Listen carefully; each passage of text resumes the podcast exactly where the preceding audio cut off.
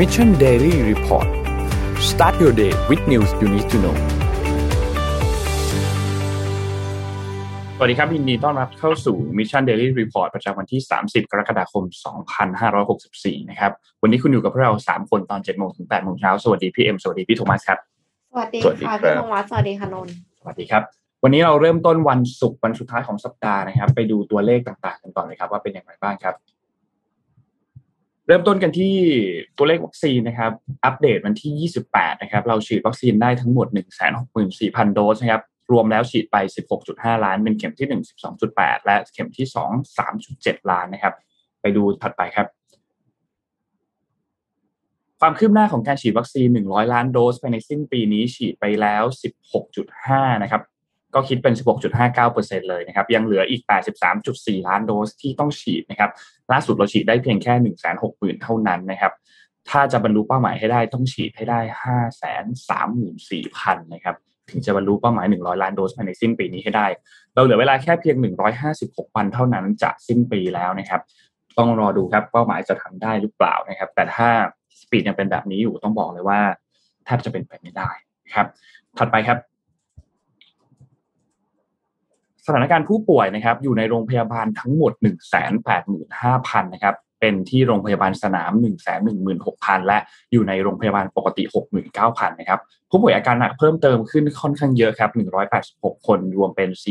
4,511 นะครับ และใส่เครื่องช่วยหายใจเพิ่มขึ้น 6 คน ตอนนี้ 1,000 กับอีก 1 คนแล้วนะครับ รักษาหายเพิ่มเติม 9,798 นะครับ นี่คือตัวเลขรักษาหายล่าสุดนะครับ ถัดไปครับ ไปดูตัวเลขเศรษฐกิจราคาดัชนีตลาดหลักทรัพย์กันบ้างครับ เซตครับอยู่ที่ 1,537.78 นะครับ บวก 0.01%นะครับ ของต่างประเทศเริ่มต้นกันที่ตัวแรกครับดาวโจนส์ครับ บวก 0.58%นะครับ NASDAQ ครับ บวก 0.34%นะครับ NYSE ครับ บวก 0.88 นะครับ ฟุตซี่ครับบวก 0.86 นะครับ และห่างเสงบวกเยอะกว่าเพื่อนครับ 3.30%นะครับ นี่คืออัปเดตทั้งหมดของราคาหุ้นต่างประเทศครับ ราคาน้ำมันดิบครับ ตอนนี้ดีดตัวขึ้นมาอีกนิดนึงแล้วนะครับ West Texas Intermediate ครับ อยู่ที่ 73.09 นะครับ และ Brent Crude Oil ครับ อยู่ที่ 75.51 นะครับ บวกปรับตัวขึ้นทั้งคู่เลยนะครับ และไปดูราคาทองคำครับ ราคาทองคำบวกเช่นเดียวกันครับอยู่ที่ 1,830.83 นะครับบวก 1.31%นะครับและสุดท้ายคริปโตเคอเรนซีครับบิตคอยครับร่วงลงมาเล็กน้อยนะครับตกจาก 40,000 ลงมาเล็กน้อยนะครับแต่โดยรวมแล้ว 24 ชั่วโมงยังเป็นบวกอยู่นะครับบวก 0.72%อยู่ที่ประมาณ 39,000 นะครับ Ethereum ครับขึ้นมาครับ 2,300 แล้วนะครับ Binance อยู่ที่ 314 Cardano 1.29 และ Dogecoin ครับติดลบครับ 0.2041 ครับ นี่คืออัปเดตคริปโตเคอเรนซีและตัวเลขเศรษฐกิจทั้งหมดครับ วันนี้เราเริ่มต้นด้วยอะไรไม่ได้เลยนอกจากประกาศล่าสุดที่มีประกาศลงราชกิจจานุเบกษาเมื่อคืนนี้นะครับ ก็คือเรื่องของประกาศห้ามเสนอข่าวปลอมทำให้หวาดกลัวฝ่าฝืนเนี่ยจะมีการสั่งระงับสัญญาณอินเทอร์เน็ตและลงโทษตามกฎหมายทันทีนะครับ ซึ่งเรื่องนี้ก็เพิ่งประกาศมาน่าจะเป็นช่วงเย็นๆเมื่อวานช่วงเมื่อคืนเมื่อวานนี้นะครับ ก็ลงวันที่วันที่ 29 กรกฎานะครับ เป็นเผยแพร่กำหนดออกตามความในมาตราที่ 9 แห่งพระราชกำหนดการบริหารราชการในสถานการณ์ฉุกเฉิน พศ 2548 อันนี้เป็นฉบับที่ 29 นะครับ เราสรุปสาระคร่าวๆให้ฟังก่อนว่าเขาพูดถึงเรื่องอะไรบ้างนะครับ สาระสำคัญก็คือ ถ้ามีการเผยแพร่ข้อมูลทั่วไป ซึ่งข้อความอันนี้เป็นเท็จและอาจจะทำให้ประชาชนเกิดความหวาดกลัว หรือว่ามีข้อมูลข่าวสารที่ เกี่ยวข้องกับการบิดเบือนทำให้ประชาชนเกิดความเข้าใจผิดสับสน หรือว่าปฏิบัติตนไม่ถูกต้องจนเกิดความเสียหาย หรือทำให้มีเหตุการณ์ที่ร้ายแรงมากขึ้นในสถานการณ์ฉุกเฉิน จนไปกระทบต่อความมั่นคงของรัฐนะครับ ซึ่งก็อย่างที่ทุกท่านเห็นครับข้อหนึ่งเนี่ยห้ามผู้ใดเสนอข่าวจำหน่าย หรือทำให้เผยแพร่ ซึ่งหนังสือสิ่งพิมพ์หรือสื่ออื่นใดที่มีความ อันอาจจะทำให้ประชาชนเกิดความหวาดกลัวกระทบต่อความมั่นคงของรัฐ หรือความสงบเรียบร้อยหรือศีลธรรมอันดีของประชาชนในเขตพื้นที่ที่ประกาศตัวพรกฉุกเฉินนะครับ นอกจากนี้ครับก็ยังมีข้อ2ครับที่พูดถึงเกี่ยวกับบอกว่า ในกรณีที่มีการเผยแพร่ตามข้อที่ 1ทางด้านสำนักงานคณะกรรมการกิจการกระจายเสียง กิจการโทรทัศน์และกิจการโทรคมนาคมแห่งชาติ หรือว่ากสทช จะมีการแจ้งให้ผู้รับใบอนุญาต ให้บริการอินเทอร์เน็ตว่าด้วยกฎหมายตรงนี้เนี่ยนะครับ ก็คือ เจาะมาว่าเลขที่ IP address คืออะไร ถ้าหากเลขที่ IP address ที่ตนเป็นผู้ให้บริการเนี่ย ให้แจ้งทางด้านกสทช แล้วก็ระงับการให้บริการอินเทอร์เน็ตทันทีนะครับ นี่ก็เป็นประกาศที่จะมีผลตั้งแต่วันที่ 30 กรกฎาคมก็คือวันนี้เป็นต้นไปนะครับ พอมีประกาศอันนี้ออกมาปั๊บนะครับ เมื่อวานนี้เนี่ยทางด้านของ 6 องค์กรวิชาชีพสื่อนะครับได้มีการถแถลงทันทีหลังจากนั้นนะครับ ก็บอกว่าก็คือมีการถแถลงร่วมกันพูดถึงเรื่องมาตรการการจำกัดสิทธิเสรีภาพ แล้วก็สื่อมวลชนตามพรกฉุกเฉินนะครับ ซึ่งอันอันที่มีการถแถลงจริงๆ ต้องบอกว่ามาก่อนที่จะมีการลงบรรจุในราชกิจจานุเบกษาแล้วนะครับ พี่โทมัสพี่เอ็มคิดว่าเรื่องนี้เป็นอย่างไรบ้างครับ กับเรื่อง อยากรู้ว่าตกลงเราเหลือข่าวอะไรที่รายงานได้บ้างอะค่ะอืมคือการประกาศประกาศเนี่ยมาสองทุ่มเมื่อคืนนะพี่กำลังนั่งอ่านข่าวอยู่ที่ Workpoint Today เลยนะฮะก็กำลังอ่านข่าวอยู่ breaking news ปั๊บก็มาพลกฉบับที่ 29 นะครับ คือเรื่องนี้เนี่ยเราได้ยินมานานแล้วนะครับ เรื่องของการความกังวลนะครับ ในเรื่องของ fake news ของรัฐบาล คือส่วน ด้านหนึ่งก็ก็ต้องบอกว่ามันก็มีส่วนที่น่ากังวลนะครับเพราะว่า fake news เนี่ยเป็นปัญหารอบโลกนะครับไม่ใช่เฉพาะเป็นไม่เฉพาะในประเทศไทยเรา แต่อีกด้านหนึ่งก็ต้องบอกว่าต้อง define คำว่า fake news ให้ชัดเจนนิดหนึ่งเพราะว่ามันมี gray area อยู่ แล้วก็ถ้าไปอ่านในพรกฉบับที่ 29 เนี่ยคือไอความหมายของคำว่าต้องไม่เผยแพร่ข้อมูลหรือข่าวสารนั้นอันทำให้ประชาชนหวาดกลัวหรือตื่นตกใจเนี่ยพี่ถามง่ายๆอย่างเช่นว่าสมมติตัวเลขนิวไฮอย่างเงี้ยทำให้ตื่นตกใจไหม นะครับอันนี้มันเป็น gray area มากนะฮะอันนี้มันมันมันค่อนข้างจะ gray area นิดหนึ่งแล้วก็ถ้าไปดูอีกก็จะมีล่าสุดเนี่ยมีข่าวจากสำนักมีมีมีมีคนในในที่อยู่ใกล้ชิดท่านนายกอะก็ออกมาหลายท่านนะฮะที่แบบพยายามมาปรามเรื่องข่าวต้องระวังให้ดีต้องอะไรอย่างนี้เนี่ยนะครับ ผมว่าก็อะก็เป็นที่รู้กันก็ช่วยๆกันแล้วกัน ถ้าในมุมผมนะ ก็ช่วยๆกันถ้าข่าวไหนมันไม่จริงก็นั่นแต่ว่าเออก็ต้องตั้งคำถามเหมือนกันว่า แล้วต่อไปต้องเหลือแต่ข่าวดีๆใช่ไหม คือคือคำว่าความจริงเนี่ยมันก็มีทั้งข่าวดีและข่าวไม่ดีใช่ไหมครับ เวลาที่เราจะเอามาพูดเนี่ย เราจะให้จะให้เราเลือกพูดแต่ข่าวดีใช่ไหมก็เราก็จะได้ เราก็จะได้รู้เนาะจะได้ทำตัวถูกอะอยากให้ทำอะไรพี่ก็ตามใจได้นะครับพี่พาไปอัปเดตเรื่องวัคซีนนิดหนึ่ง นะครับ เรื่องวัคซีนเนี่ยล่าสุดก็เดี๋ยวเดี๋ยวเดี๋ยวเรามีเรื่องไฟเซอร์ที่มาถึงประเทศไทยเนาะแต่ว่าไฟเซอร์ล่าสุดเนี่ยไฟเซอร์กับ BioNTech นะครับก็ไปจับมือกับ The BioVac Institute นะครับที่เป็นผู้ผลิตเภสัชภัณฑ์นะฮะที่แอฟริกาใต้นะครับเพื่อที่จะผลิตวัคซีนโควิด -19 นะฮะสำหรับจะจำหน่ายในแถบแอฟริกาต้องบอกว่าแถบแอฟริกานี่หนักนะครับหนักมากเลยนะครับ เพราะว่าวัคซีนนี่แจกจ่ายได้น้อยมากนะครับ คือเขาก็เลยทางไฟเซอร์เองก็เลยตั้งเป้าที่จะไปสร้างโรงงานในเมืองเคปทาวร่วมกับไบโอแบคนะครับอขออภัยใช้โรงงานของไบโอแบคที่อยู่ในเคปทาวซึ่งเป็นซึ่งอยู่ในแอฟริกาใต้นะครับในการที่จะผลิตออกมานะครับ แล้วก็แจกจ่ายให้กับประเทศใน 55 ประเทศประเทศสมาชิกซึ่งประกอบเป็นสหภาพแอฟริกานะครับ ก็หวังว่าจะทำให้ การกระจายวัคซีนเนี่ยทำได้ดีขึ้นนะครับ เพราะว่าล่าสุดเนี่ยแอฟริกาเนี่ยมีผู้เสียชีวิตจากโควิด -19 เพิ่มขึ้นร้อยละ 43นะครับ43%ต่อสัปดาห์เลยนะครับ แล้วก็มีแค่ 18 ล้านคนในแอฟริกาที่ได้รับการฉีดวัคซีนอย่างครบถ้วนนะคิดเป็น 1.5%นั่นเองในในแอฟริกาใต้นะครับ ซึ่งก็เป็นตัวเลขที่น่าห่วง เพราะว่าเราก็จะรู้ดีว่า no one is safe until everyone is safe นะครับ แล้วก็อีกอันนึงก็คือ Oravax Medical นะครับบริษัทที่เน้นการพัฒนายาสำหรับทานนะฮะเตรียมเริ่มกระบวนการทดสอบทางคลินิกนะครับของวัคซีนป้องกันโควิด -19 ชนิดแคปซูลในอิสราเอลแล้วนะครับ หลังได้รับการอนุมัติจากคณะกรรมการโรงพยาบาลนะครับ ที่เทลอาวิฟเป็นที่เรียบร้อยนะครับ ก็เบื้องต้นนะฮะจะการทดสอบในระยะที่1นะฮะจะอาศัยอาสาสมัครที่ไม่เคยได้รับวัคซีนนะฮะจำนวน 24 คนให้ทานยาคนละ 1-2 เม็ดแล้วก็ตรวจสอบความปลอดภัย แล้วก็ตัวชี้วัดอุณหภูมิของวัคซีนนะครับทั้งนี้ฮะแคปซูล ที่ป้องกันโควิด -19 เนี่ยก็จะมีข้อดีที่เก็บรักษาได้ที่อุณหภูมิห้องแล้วขนส่งง่ายกว่านะฮะจึงสามารถส่งไปที่ต่างๆทั่วโลกได้มากยิ่งขึ้นนะฮะ อย่างไรก็ดีนะฮะ Oralvax ก็ไม่ใช่บริษัทเดียวนะครับ ที่พัฒนาวัคซีนป้องกันโควิด -19 ชนิดแคปซูลนะครับ แล้วก็นอกจากนี้ฮะยังมีบริษัทอื่นๆ ที่มีความพยายามในการพัฒนาวัคซีนป้องกันโควิด -19 แบบพ่นจมูกอีกเช่นกัน เมื่อคืนพี่เพิ่งอ่านข่าวเรื่องวัคซีนที่เขาใช้พ่นจมูกไปนะ คือคือว่าวัคซีนที่ใช้พ่นจมูกเนี่ยล่าสุดเนี่ยวารสารดี Lancet Infectious Diseases เนี่ยนะฮะเขาเผยแพร่นะฮะสถิติการทดลองทางคลินิกของวัคซีนโควิด -19 ชนิดสูดดม อันนี้ไปพัฒนาในจีนฮะเอ็มกับนนซึ่งวัคซีนดังกล่าวเนี่ยเขาตั้งชื่อว่า Ad5 n c o v นะครับพัฒนาโดยทีมวิจัยนำโดยพลตรีหญิงเฉินเว่ยจากสถาบันการแพทย์ทหารสังกัดสถาบันวิทยาการทหารนะครับเขาใช้อะดีโนไวรัสเป็นเวกเตอร์นะครับ คือ จากการวิจัยเนี่ยใช้วิธีทำคือยังไงรู้ไหมครับ ใช้วิธีการสูดเข้าไปเลย อืมสูดเหมือนเหมือนพ่นจมูกอะนะฮะแล้วก็ใช้ปริมาณเนี่ยแค่หนึ่งในห้าของโดสยาวัคซีนแบบฉีดนะฮะแต่ได้ภูมิคุ้มกันของเซลล์เนี่ยเทียบเท่าการใช้วัคซีนแบบฉีดหนึ่งโดส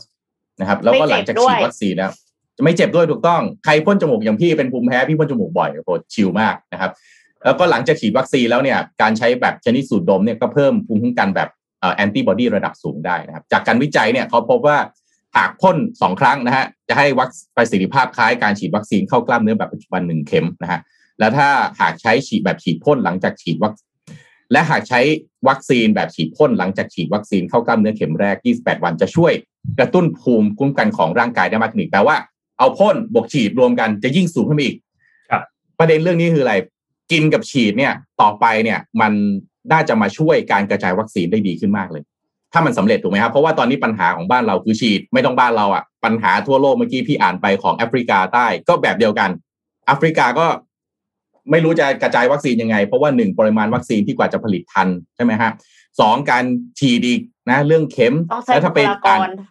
ใช่แล้วไฟเซอร์เนี่ยเดี๋ยวกำลังมาไม่แน่ใจเดี๋ยวจะมีใครน่าไฟเซอร์นี่ต้องเอามาผสมน้ำเกลือด้วยนะอ่าใช่ต้องมาผสมเกลือก็ไม่ใช่ว่าแบบส่งมาปั๊บแล้วฉีดได้เลยแบบเอ่อ ไอตัวซีโนแวคกับแอสตราเซเนกาที่เรามี ต้องมาผสมน้ำเกลือแล้วก็ต้อง training แพทย์ใหม่นะเพราะฉะนั้นตอนนี้มันต้องมันต้องมาดูแล้วผมว่ารัฐบาลเนี่ยจะต้องให้ความสนใจเรื่องนี้แล้วนะแบบพ่นกับแบบกินอ่าอันเนี้ยน่าสนใจมากว่ามันจะเป็นวิธีการเอาแอนติบอดีเข้าร่างกาย แล้วก็ทำให้ภูมิคุ้มกันเนี่ยมันสูงขึ้นนะครับ อันนี้น่าจะเป็นข่าวข่าวแบบนี้น่าจะอ่านได้ น่าจะไม่เจอเรื่อง น่าจะได้ข่าวดีอะไรนะพรกฉบับที่ยี่สิบเก้าอะไรแบบนี้หรือเปล่ากลัวค่ะใช่เออ อะไรแบบนี้หรือเปล่าแบบทำตัวลำบากจริงๆเลยเป็นสื่อในยุคสมัยนี้นะฮะเพราะว่าแบบเอ๊ะห้ามทำให้คนหวาดกลัว เอออย่างนี้พี่เอาเรื่องอะไร American Horror มาอ่านให้ฟังนี่ทำให้หวาดกลัวหรือเปล่าแซวเล่นนะแต่มันก็คือกว้างมากไงกว้างมากกว้างมาก อะไรอะไรบ้างที่หวาดกลัวแปลว่าต่อไปเราพูดอะไรนะฮะเอ่อเอ่อคนคนฟังนะฮะ ห้ามบอกว่าอุ้ยน่าน่ากลัวจังเลยนะฮะต้องบอกทุกอย่างน่ายินดีอย่างนี้หรือเปล่ากว้างมากจนทำตัวไม่ถูกใช่ไหมเมื่อเมื่อวานนี้เนี่ยเห็นทางด้านหกองค์กรวิชาชีพสื่อเขามีการจัดเวทีเสวนากันเรื่องนี้ด้วยนะก็คือเรื่องของการหยุดอ้างข่าวปลอม หยุดพรกฉุกเฉิน คุกคามเสรีภาพสื่อและประชาชนนะครับ ก็มีหลายท่านก็พูดถึงครับอย่างคุณสุทธิชัยหยุ่นก็พูดถึงบอกว่าตอนนี้ คือคือเขาพูดถึงว่าสิ่งที่โควิดกลัวที่สุดเนี่ยคือวิทยาศาสตร์ไม่ได้กลัวปืนใหญ่ ไม่ได้กลัวรถถัง ไม่ได้กลัวรถดำน้ำแต่ว่าอาวุธของหมอของนักวิชาการคือวิทยาศาสตร์ ข้อมูลการวิเคราะห์การวิจัย และอาวุธของสื่อเราคือข้อเท็จจริงและความน่าเชื่อถือ ก็มีการพูดถึงว่าผมเชื่อว่ารัฐบาลสาเหตุตอนนี้รัฐบาลอาจจะเริ่มพลี่งพล้ำแล้ว แล้วก็เริ่มรู้สึกว่าข่าวสารที่รายงานกัน ข้อเท็จจริงที่ออกมาประชาชนรับทราบจากสื่อที่เริ่มตั้งคำถามว่า รัฐบาลชุดนี้จะสามารถรับมือกับโควิด -19 ได้หรือไม่ ถ้ารับไม่ได้ก็ควรจะเปลี่ยนรัฐบาล อืม ต้องบอกว่าองค์กรวิชาชีพสื่อเนี่ยเขาเขาสอยหนักเหมือนกันนะ คือคุณก็พยายามเงียบอยู่นานนะฮะ พอคราวนี้ออกมาเนี่ย ถ้าไปดูแถลงการเขาเนี่ยก็พุกตรงเลยนะฮะ คือเรียกว่าก็ค่อนข้างจะวิพากษ์วิจารณ์แหละการที่มาควบคุมสื่อแบบนี้นะฮะถ้าไปฟังคุณกิติสิงหาปัตเนี่ยก็บอกเลยบอกเลยว่า เอ้ย คือรัฐบาลไม่น่าจะเอาสิ่งที่รัฐบาล เพ่งเล็งคนที่โจมตี เอามาเหมารวมกับสื่อทั้งหมด โดยการออกประกาศพรกฉบับที่ 29 นี้ออกมา ซึ่งนี่เห็นด้วยมาก คือพอออกมาแบบนี้ปั๊บเนี่ยอ้าวแล้วเอ้ที่ผ่านมาเราเคยพูดข่าวอะไรโจมตี แพร่หลายอะไรให้เกิดความกลัวหรือเปล่า เพราะเราก็พูดไปตามความตั้งใจของเราเนะว่าเออเราก็อยากที่จะยังไงรายงานตามหน้าที่ของสื่อไปถูกไหมฮะ เออ แต่ส่วนที่แบบคนที่เขาตั้งเป้าโจมตีรัฐบาลจริงๆอะเอาพูดกันตามตรง มันก็มีเราก็เห็นเห็นอยู่ทำไมไม่ไปคุยเขาตรงๆล่ะจะมาเหมารวมและให้เราก็ตกใจไปด้วยเนี่ย เพื่ออะไรใช่ไหมแล้วสาธารณชนเวลาเห็นพรกฉบับที่ยี่สิบเก้าเนี่ยก็งงกันทุกคนน่ะ เอ๊ะ ต่อไปเสนอข่าวต่อไปข่าวที่ออกมาเนี่ย คือเสนอตรงๆไม่ได้ใช่ไหมต้องเสนอให้ดีๆ อย่างนี้หรือเปล่าล่าสุดเนี่ย เห็นข่าวเรื่องนี้ไหม เด็กเล้งแกะที่เอ่ออะไรนะคนที่จากสำนักเลขาท่านนายกอะอกมาบอกเรื่องที่มีคนนอนเสียชีวิตอยู่ที่ถนนน่ะ แล้วเขาก็บอกว่าคนเดียวกันน่ะทำไมมันไปนอนต่างที่กันได้ ถ้าทำแบบเนี้ย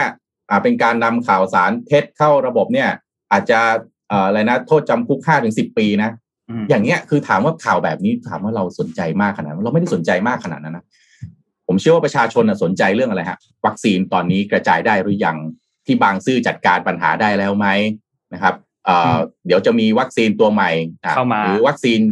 ยาต้านไวรัสไปคุยหรือยังโนวาแว็กไปคุยมาไหมแบบนี้ต่างหากที่คนสนใจไอ้ข่าวที่แบบว่ามันนิดๆหน่อยๆอย่างเนี่ย อะไรนะ คนนอนเสียชีวิตแล้วมันคนเดียวกันทำไมนอนอยู่ต่างที่ ไม่ได้สนใจมากขนาดนั้นครับ แล้วก็ข่าวที่เป็นรายเคสนะครับ ที่น้องอมีอาจจะมีเด็กคุณแม่เสียชีวิต อันนั้นนะมันเป็นเรื่องจริงที่ปฏิเสธไม่ได้ เราต้องไม่ไม่เรียกว่าอะไร เรื่องราวแบบนี้ควรต้องหยิบยกเอามาพูดคุย หยิบยกเอามาให้เห็นเพื่ออะไรฮะหนึ่งให้ความช่วยเหลือมันเข้าไปถึง น้องๆเหล่านี้ถามว่าถ้าไม่มีสื่อที่จะคอยเอาเรื่องราวแบบนี้ออกมา ความช่วยเหลือมันจะไปถึงไหมน้องจะไปโพสต์ Facebook เหรอ มันเป็นไปไม่ได้นะครับ เพราะฉะนั้นเนี่ยมันยังต้องมีช่องให้ข่าวแบบนี้ถูกนำเสนอได้บ้างแน่นอนมันคงไม่ได้นำเสนอตลอดเวลาแล้วก็พูดแล้วก็โยนความผิดให้รัฐบาลเพียงเดียวอันนั้นเป็นมุมมองและ ไม่ใช่เรื่องของสื่อนะครับ เพราะฉะนั้นเนี่ยก็ยังอยากให้ภาครัฐเนี่ย อย่างที่พี่ย้ำไปเสมอครับ คนเป็นผู้นำต้องมีน้ำใจ คนเป็นผู้นำต้องใจกว้าง คนเป็นผู้นำต้องใจเย็นนะครับ แล้วก็ไม่ใช่บังคับกันอย่างเดียว ขอความร่วมมือพูดไปเรื่อยๆฮะถ้ามันเป็นเรื่องที่ใช่คุณทำสิ่งที่ถูก เดี๋ยวคนให้ความร่วมมือเองนะครับ ก็อยากฝากไปถึงตัวแทนของรัฐบาลนะฮะถ้ามีใครฟังอยู่ก็อยากให้เป็นภาพแบบนี้มากกว่าละมุนละม่อมคอมเพลมไพร์ขอความร่วมมือ แล้วคุณจะได้ทั้งสื่อได้ทั้งใจประชาชน แบบเนี้ยเดินไปด้วยกันยาวๆมันมีความสุขมากกว่าด้วยกันทั้งสองฝ่ายนะครับ ครับ ถูกต้องครับณนะช่วงเวลาตอนนี้ไม่ใช่สิ่งนี้ไม่ใช่สิ่งที่ทางฝั่งรัฐบาลควรจะต้องมาโฟกัสท่านควรโฟกัสในเรื่องอื่นๆมากกว่าในช่วงเวลาตอนนี้นะครับ ก็อยากให้มีการจัด priority ที่สำคัญ อยากให้รู้ว่าสถานการณ์ตอนนี้สิ่งไหนเป็นสิ่งสำคัญที่สุด เพราะว่าท่านทำงานอยู่ เชื่อว่าท่านคงมีงานเยอะมากต้องบริหารหลายส่วนมาก แล้วก็การจัด priority น่าจะเป็นสิ่งที่สำคัญมากๆสำหรับท่านตอนนี้นะครับ อยากฝากเรื่องของการจัด priority ไว้ด้วยนะครับพาไปเรื่องอื่นกันดีกว่าไปไปไปเรื่องเอ็มยังไงฮะค่ะ ไปเรื่องผลประกอบการน้องเอ็มนั่งชาร์จพลังอยู่มีมีแฟนมีแฟนข่าวบอกว่าน้องเอ็มนั่งชาร์จพลังอยู่เดี๋ยวแบบกำลังจะปล่อยพลังข่าวแล้วมาเลยฮะเอ็มค่ะเอ่อคือด้วยความที่มันมีวันเพิ่งจะผ่าน ไตรมาสที่สองมานะคะ ก็บริษัทเทคต่างๆ ก็ประกาศผลประกอบการกันมากมายเลยค่ะ เราไปดูผลประกอบการของ Microsoft กันค่ะ Microsoft นะคะรายงานผลประกอบการประจำไตรมาสที่ 4 ตามปีการเงินของบริษัทเนี่ยนะคะรายได้รวมเพิ่มขึ้น 21%จากช่วงเดียวกันของปีก่อน เป็นกว่า 46,000 ล้านเหรียญสหรัฐค่ะ กำไรสุทธิเพิ่มขึ้น 47%เป็นเกือบ 16,500 ล้านเหรียญสหรัฐ แต่ว่าส่วนที่โตที่สุดค่ะ คือ Azure ค่ะ ก็คือ Azure เนี่ยคือ Cloud Computing Service ก็เป็นแบบให้บริการเว็บไซต์ Database อะไรพวกนี้นะคะ คู่แข่งก็คือ Amazon Web Service นั่นเองรายได้เพิ่มขึ้น 51%ค่ะ คือแสดงว่ามันมาทางนี้ละ serverless ก็คือถ้าสมมติว่าเราเข้าไปเช่าเขาเนี่ย เราจะสามารถขยายเหมือนโฆษณาให้ ขยายความจุของแบบว่าของเว็บไซต์ได้ขยายขนาดได้ยืดหดได้อะไรเงี้ยค่ะ คือที่พูดเนี่ยคือเพื่อที่จะอธิบายให้เข้าใจว่า cloud computing service คืออะไร เพราะว่าเราจะจะพูดถึงเจ้าอื่นด้วยนะคะ โตถึง 51%รองลงมาคือ LinkedIn ค่ะ รายได้เพิ่มขึ้นถึง 46%รายได้เพิ่มขึ้นของ LinkedIn มาจากอะไร LinkedIn ปัจจุบันนี้เนี่ยมีโมเดลหารายได้ 3 แบบ ก็คือสมาชิกแบบพรีเมียมโฆษณา แล้วก็บริการรับสมัครงานค่ะ รายได้ที่โตขึ้นมากที่สุดเลย 97%เนี่ย คือรายได้ค่าโฆษณาค่ะ ค่าโฆษณาของ LinkedIn เนี่ย แตะ1,000ล้านดอลลาร์แล้ว แล้วก็รายได้รวมของ LinkedIn แตะ10,000ล้านดอลลาร์ซึ่งซึ่งก็คือเติบโตสามเท่าหลังจากที่ Microsoft ซื้อกิจการ LinkedIn ไปนะคะ แต่ว่าแต่เดิมเนี่ย LinkedIn ผู้ใช้งานก็แบบถ้าเมืองไทยอะมันไม่เยอะ ก็สงสัยว่าอ้าวแล้วถ้าผู้ใช้งานไม่เยอะมันจะรายได้จากโฆษณา มันจะโตขนาดนี้ได้ยังไง คือจริง ๆ แล้วปัจจุบันนี้มีผู้ใช้งาน LinkedIn ทั่วโลก 774 ล้านคนนะคะ เพิ่มขึ้นถึง 30%ก็ไม่แน่ใจเหมือนกันว่าเป็นเพราะว่าอาจจะตกงานจากโควิด -19 ด้วยหรือเปล่า ก็เลยจำเป็นที่จะต้องหางานใหม่ก็อัปเดต LinkedIn แล้วก็ใช้ช่องทางนี้เป็นการประชาสัมพันธ์ตัวเอง ทีนี้พอพูดถึงรายได้ค่าโฆษณา แน่นอนค่ะ เราต้องนึกถึง Facebook Facebook รายงานไตรมาสล่าสุดนะคะ มีรายได้รวมเอ่อ สองหมื่นเก้าพันล้านเหรียญสหรัฐ เพิ่มขึ้นห้าสิบหกเปอร์เซ็นเทียบกับช่วงเวลาเดียวกันในปีก่อน แล้วก็มีกำไรสุทธิกว่าหนึ่งหมื่นล้านเหรียญสหรัฐค่ะสูงมากและโตมากนะคะจำนวนผู้ใช้งานบนแพลตฟอร์มเฉพาะ Facebook เนี่ย มีผู้ใช้งานเป็นประจำเพิ่มขึ้นเจ็ดเปอร์เซ็นทั้งใช้งานทุกวันใช้งานทุกเดือนก็คือเพิ่มขึ้นหมดเลยเจ็ดเปอร์เซ็นนะคะ แล้วก็ทำให้มีผู้ใช้งานทุกเดือนเนี่ยราวสองพันเก้าร้อยล้านคนค่ะ สองพันเก้าร้อยล้านมันลี่แอคทีฟยูเซอร์ monthlyี่แอคทีฟยูเซอร์สองพันเก้าร้อยล้านคน ซึ่งก็รวมพวกเราแล้วก็หลายท่านที่กำลังที่กำลังดูอยู่ตอนนี้ report อยู่ตอนนี้ด้วยใช่ไหมอันนี้อันนี้ไม่ใช่ค่ะอันนี้ dailyค่ะ ถ้าถ้าพวกเราค่ะ daily active user หนึ่งพันเก้าร้อยล้านคนค่ะโอ้โหแม่เจ้า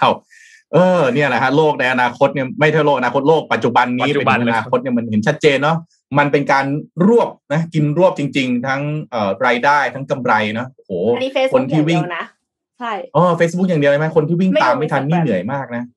เออแล้วอย่างเมื่อกี้ที่ cloud ที่เอ็มบอกเนี่ย อันนี้จริงมากเลยนะ คือย้อนกลับไปสี่ห้าปีก่อนเนี่ยพี่ลงทุนซื้อเซิร์ฟเวอร์มาตั้งไว้ที่บริษัท ใช้ไปสองปีเชื่อไหมสุดท้ายต้องไปใช้เซิร์ฟเวอร์ที่มันเป็น cloud อยู่ดีไอ้เซิร์ฟเวอร์ตัวนั้นตั้งเป็นอนุสาวรีย์ไว้เอาไว้ replicate ข้อมูลเฉยๆแล้วก็ต้องเปิดเอเปิดแอร์ตลอดเวลาด้วยใช่ไหมคะ ถูกต้องต้องมีห้องให้มันอยู่ด้วยนะฮะเซิร์ฟเวอร์นี่แบบอย่างกับคุณหนูนะครับ ต้องมีห้องให้มันอยู่ดูแลอย่างดี แต่สุดท้ายก็ต้องไปใช้ cloud อยู่ดี เพราะฉะนั้นเชื่อเลยอนาคตเนี่ยยังไงคลาวก็โตกูแอดซัวนี่คือเนี่ยอะไรแอดซัวอาลีบาบา AWS พวกนี้เนี่ย โตแบบตัวเลขโตแบบระเบิดระเบ้อจริงๆนะครับ มีแค่นั่นเองค่ะ ก็แต่ว่าถ้าตะกี้เนี้ยพูดถึงคนที่ใช้งาน Facebook เนี่ยเยอะมากๆใช่ไหมคะ แต่ว่าถ้ารวมทุกบริการในเครือเนี่ยก็คือมี Instagram และอื่น ๆ ด้วยเนี่ย สามพันห้าร้อยกว่าล้านคนค่ะ คือเพิ่มขึ้นสิบสองเปอร์เซ็นตนะคะ แล้วก็รายได้ค่าโฆษณาที่เพิ่มขึ้นเนี่ย มาจากราคาเฉลี่ยต่อโฆษณาที่เพิ่มขึ้นสี่สิบเจ็ดเปอร์เซ็นก็คือ ก็คุณคิดเราแพงขึ้นเนาะ เราก็เลยต้องใช้เงินเยอะขึ้นเพื่อที่จะ reach คนเท่าเดิมหรือเปล่า แล้วก็จำนวนโฆษณาที่เพิ่มขึ้นรวมมากขึ้นหกเปอร์เซ็นและ content สำหรับ content creator ค่ะวิดีโอเป็น content ที่คนใช้เวลากับเกือบครึ่งหนึ่งของเวลาทั้งหมดบน Facebook ส่วน Reels ก็คือเป็น feature คลิปวิดีโอแนวตั้งบน Instagram เนี่ยเป็นส่วนสำคัญที่สุดในการเติบโตด้าน engagement ดังนั้นถ้าอยากได้ engagement ให้ไปโพสต์เป็นวิดีโอใน Instagram นะคะ อืมเอ้ย Reels นี่น่ากลัวมากนะ คือกดดูปั๊บแป๊บแป๊บผ่านไปสิบห้านาทีอ้าวเหมือนคือแค่หลงหน้า แค่หลงหน้าปกของคลิปคลิปเดียวอะดูอีกทีอ้าวสิบห้านาทีผ่านไปเพราะมันไหลไปเรื่อยๆใช่ มันออโต้แบบเดียวกับ TikTok ไหลไปเรื่อยใช่ใช่ เข้า TikTok ทีนึงเสียเวลาเป็นชั่วโมงทุกทีครับใช่ใช่อย่าไปหลงนะปกไปเรื่อยถ้าเทียบกับ YouTube อะคะ YouTube YouTube Shorts คล้ายๆกันนะคือ คืออะไรที่มันมีหน้าปกมาล่อ แล้วกะว่าดูแค่สิบวิ มันไม่มันไม่มันไม่จบสิบวิไงมันไปจบเอาสิบห้านาที บางเรื่องนู่นปาไปชั่วโมงหนึ่งถ้ามีเวลานะยิ่งซวย ใช่ไหมกะสิบสิบวิ เดี๋ยวจะไปวิ่งแล้วที่ไหนได้สุดท้ายเวลาวิ่งหายไปอยู่กับหน้าจอนั่นแหละจริงฮะ YouTube YouTube Shorts เนี่ยตอนนี้ก็มีคนดูมากกว่า 15,000 ล้านครั้งต่อเดือนนะคะ แล้วก็ตัว YouTube เนี่ยดูผ่านโทรทัศน์เป็นส่วนที่มีการเติบโตเร็วที่สุด มีคนดู YouTube ผ่านทีวีมากกว่า 120 ล้านคนต่อเดือน ซึ่งก็ก็คือผ่านสตรีมมิ่งเนี่ย ถึงแม้ว่าปัจจุบันเนี้ยจะยังเหลือแค่อาจจะยังมีแค่ 27%ถ้าเทียบกันกับ ดูทีวีอาจจะยังไม่เยอะเท่า แต่ว่ากำลังเติบโตอย่างก้าวกระโดดเลย Alphabet บริษัทแม่ของ Google เองเนี่ยก็รายงานผลประกอบการไตรมาสที่ 2 ในปี 2021 รายได้เพิ่มขึ้น 62%เมื่อเทียบกับไตรมาสเดียวกันในปีก่อนค่ะ ก็คือรายได้เนี่ยราว 62,000 ล้านเหรียญสหรัฐนะคะ แล้วก็มีกำไรสุทธิราว 18,500 ล้านเหรียญสหรัฐ ฝั่งอาซัวเติบโตแน่นอนค่ะ Google Cloud ก็เติบโตเช่นกันค่ะ Google Cloud เนี่ยเพิ่ม 54%นะคะ แต่ว่า Google Cloud ยังขาดทุนอยู่ค่ะ ส่วนรายได้จาก YouTube ก็ค่าโฆษณานะคะ เพิ่มขึ้น 84%ก็อย่างที่บอกไปค่ะว่าคนดู YouTube เนี่ยเพิ่มขึ้นเยอะมากนะคะ ก็เลยทำให้รายได้จากโฆษณาของ YouTube ก็เติบโตเช่นเดียวกันบริษัทเทคคอมพานีนี่คือโตมากจริง ๆ คือแบบว่าเหมือนกับโควิดเป็น accelerator ที่ทำให้ยิ่งพุ่งกระฉูดกันไปใหญ่เลยอะค่ะโอ้รวบมากเลยอะ นะฮะหมดยุคหมดทุกลายครับเนี่ยยิ่งฟังยิ่งรู้สึกโอ้โห อันนี้เป็นข่าวที่ทำให้เกิดความน่ากลัวไหมฮะเอ็มเกิดความอิจฉาริษยาเผยแพร่ข่าวสารอันทำให้เกิดความน่ากังวลและน่ากลัวไหมฮะ อันนี้ อันนี้อาจจะเป็นภัยต่อความมั่นคงของรัฐนะครับ อ่าถูกไหมฮะนี่พรกฉบับที่ยี่สิบเก้านะฮะน้องเอ็มหรือเปล่าเนี่ย อะขอโทษขอวันขออภัยวันนี้อาจจะแซวเยอะไปหน่อยแซวเยอะหน่อยก็พยายามให้มันพยายามให้มันไม่ไม่เครียดแล้วกันนะ คืออะภาครัฐเขาแบบเดิมแบบนี้เราก็พยายามไม่เครียดกับเขาแล้วกันอะ พี่พาไปไหนๆอยู่ที่เทคโนโลยี พี่พาไปอัปเดตเรื่องเทคโนโลยีต่อนะครับ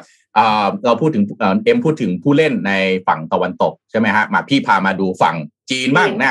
พี่เต้ยฝั่งตะวันออกของเราเนี่ยนะฮะล่าสุดเนี่ยฮะเมื่ออาทิตย์สองอาทิตย์ที่ผ่านมาเนี่ยครับ คือตอนเนี้ย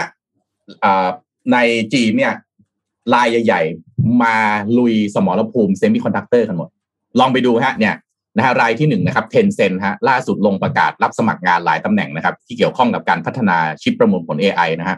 ไล่ตั้งแต่ chip architect นะครับ chip verification engineer นะครับ chip design engineer ที่จะมาทำงานภายใต้บริษัท ที่ชื่อว่า Tencent Engineering Group หรือตัวย่อคือ TEG นะครับ Tencent เนี่ยก็เปิดเผยว่าบริษัทเนี่ยต้องการพัฒนาชิปนะฮะที่สามารถใช้งานได้อย่างเฉพาะเจาะจงมากยิ่งขึ้นนะครับอย่างชิปสำหรับการทำงานของ AI หรือวิดีโอ video codec นะครับ ซึ่งขึ้นอยู่กับความต้องการของธุรกิจนะครับ Tencent เขาก้าวสู่วงการพัฒนาชิปนะฮะจากบทบาทของการลงทุนก่อนนะฮะโดย Tencent เนี่ยเข้าไปเป็นผู้จัดการ AI Startup นะฮะระดับ pre series A แล้วก็ series B นะครับ ก็มีหลักฐานที่ชัดเจนพอสมควรนะครับว่า Tencent เนี่ยต้องการที่จะพัฒนาชิปของตนเองนะฮะโดยตั้งแต่เดือนมีนาคมปีนี้เนี่ยนะฮะก็มีการจดทะเบียนบริษัทที่ชื่อว่า c e n t r a l b a o a n Bay Tencent Cloud Computing นะครับที่มีขอบเขตธุรกิจเนี่ยเกี่ยวกับ Integrated Circuit Design Research and Development ก็คือการออกแบบแล้วก็พัฒนาตัว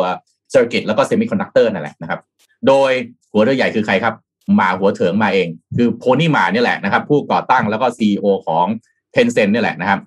ขณะที่มาอีกเจ้านึงครับไปตู้นะครับแล้วก็อาลีบาบานะครับก็เข้าสู่การพัฒนาชิปมาตั้งแต่ปี 2018 แล้วนะฮะโดยไปตู้ก็เปิดตัวชิป AI ที่ผมเคยเอามาเล่าให้ฟังแล้วนะฮะมีชื่อที่ออกแบบเองว่า คุณลุ้นอ่า คุณลุ้นรู้จักไหมเอ็มกับนนทันไหมไม่รู้จักหรอไม่รู้จักยอดเขาคุณลุ้นรู้จักไหม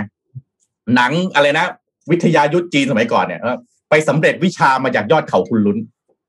อ่า ไปแบบเหมือนเซาหลินอ่าอะไรประมาณนี้นะเขาก็เลยรู้จักอ่าเซาหลินรู้จักใช่ไหมคุณลุ้นอาจจะเรียกว่าหนังเก่าไปหน่อยใช่ไหมถ้าเป็นแล้วจอมยุทธสมัยก่อนก็คือลงมาจากเทือกเขาคุณลุ้นอ่าไปสำเร็จวิชามานะนั้น AI ของไปตู้เนี่ยเขาก็เลยตั้งชื่อว่าคุณลุ้นนะฮะออกแบบมาเพื่อพัฒนาขีด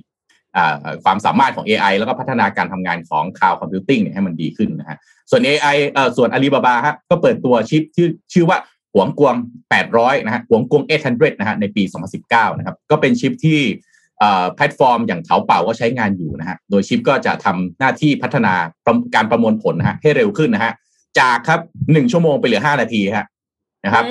ฉะนั้นชิปของไป่ตู้แล้วก็อาลีบาบาเนี่ยฮะใช้ในการพัฒนาชิปของตัวเองซะเป็นส่วนใหญ่นะฮะ ขณะที่ Tencent ก็ต้องการพัฒนาเทคโนโลยีในการให้บริการเรื่องของตัวเองเช่นกัน เพราะฉะนั้นจะเห็นแล้วฮะตอนนี้จากเดิมนะฮะผู้เล่นทำแค่ coding ใช่ไหม มีแพลตฟอร์ม ตอนนี้กระเถิบจะเรียกว่าอะไรนะ backward integration หรือว่าจะไป acquire หรือจะไปก็ตามแต่เนี่ยนะฮะทำชิปของตัวเองขึ้นมาด้วย เพื่ออะไรฮะ ต่อไปเวลาคุณทำเรื่อง cloud computing นะฮะคุณจะทำอะไรก็ตามนี่แหละ คุณไม่จำเป็นจะต้องพึ่งนะคนที่ทำสถาปัตยกรรมอ่าอย่างอะไร ARM นะหรือต้องอคอยห่วงว่า supply chain ของ semiconductor ในอนาคตมันจะไม่พอหรือเปล่า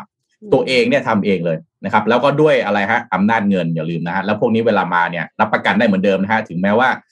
ที่ผ่านมาจะโดนรัฐบาลเข้ามาจัดการนู่นนั่น แต่เชื่อนะครับ ยังไงในเอกชนจีนรายใหญ่ๆทำงานร่วมกับรัฐบาลเสมอแน่นอนนะครับ เพราะฉะนั้นเนี่ย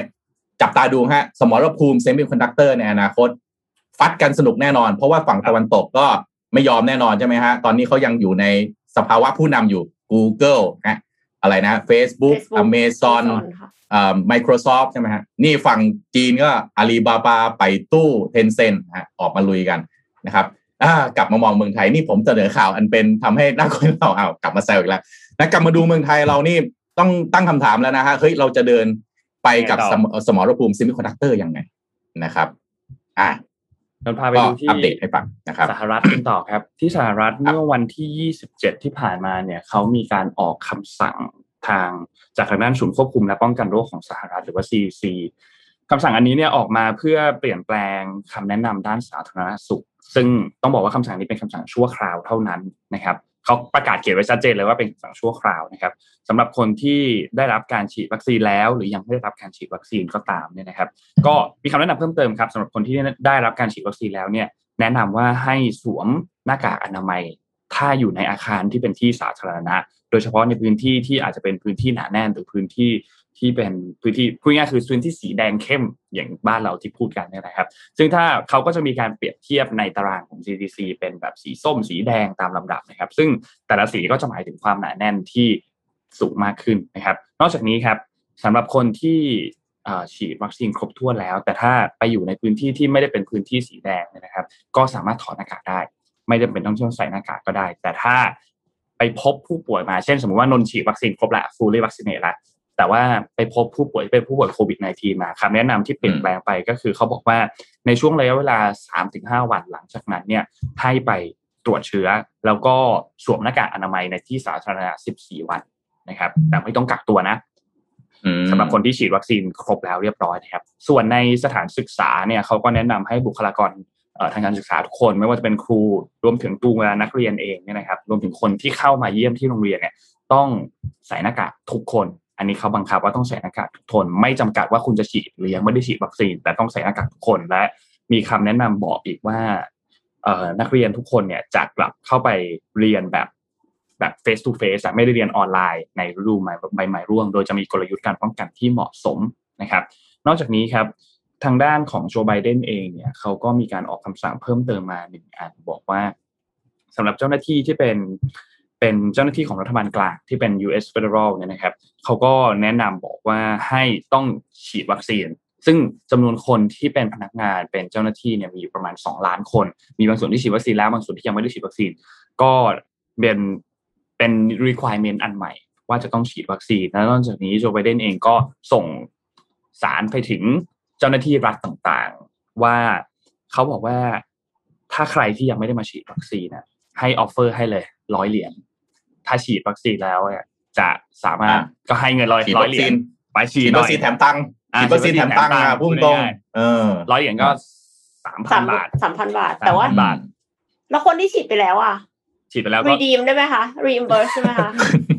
ในในในที่ BBC รายงานเนี่ยไม่มีนะ ไม่มีเรื่องแบบรีดีมย้อนหลังนะแต่ว่าใครที่ยังไม่ได้ฉีดเนี่ยเขาก็เพิ่มอินเซนティブให้นะครับ แต่ว่าอันนี้เป็นโจไบเดนไม่สามารถที่จะบังคับทางด้านแต่ละรัฐได้นะ เพียงได้แค่ออกคำสั่งแนะนำเท่านั้น แล้วแต่ละรัฐรัฐไหนจะทำตามไม่ทำตามเนี่ย ก็ขึ้นอยู่กับผู้ว่าการรัฐอีกทีหนึ่งนะครับ แต่ว่าอันนี้เป็นคำสั่งแนะนำที่ออกมาจากทางด้านของรัฐบาลกลางเนาะซึ่งก็ อันเนี้ยก็เป็นอีกจุดหนึ่งที่มีข้อบังคับเพิ่มเติมขึ้นมา หลังจากที่สหรัฐเนี่ยมีการพบผู้ติดเชื้อเพิ่มเติมสูงขึ้น อาจจะประมาณสักห้าหมื่นถึงแปดหมื่นต่อวัน ผู้เสียชีวิตจะอยู่ประมาณหลักร้อยนะครับ ซึ่งต้องบอกว่าประมาณเก้าสิบปลายปลายเปอร์เซ็นต์เก้าสิบเจ็ดถึงเก้าสิบเก้าเปอร์เซ็นต์ของผู้ที่ติดเชื้อรอบใหม่รวมถึงผู้ที่เสียชีวิตเนี่ยเป็นผู้ที่ยังไม่ได้รับการฉีดวัคซีนก็คือเป็น unvaccinated people นะครับเพราะฉะนั้น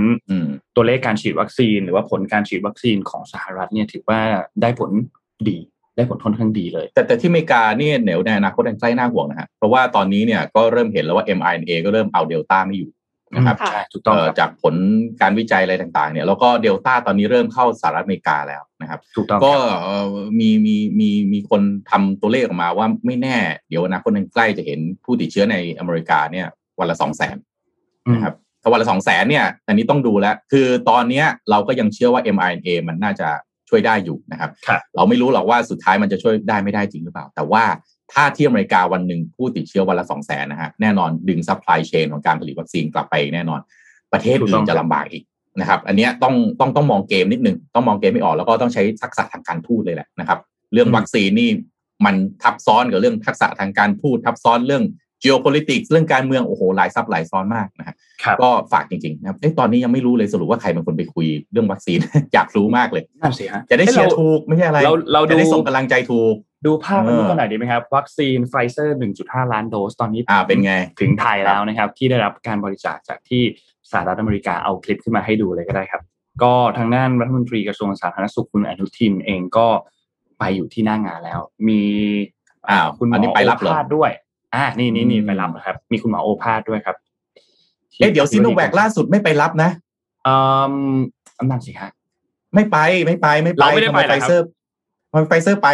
อันนี้ใส่ไม่พอดีคิว คิวว่างพอดีไม่หมายถึงว่าคิวว่างพอดี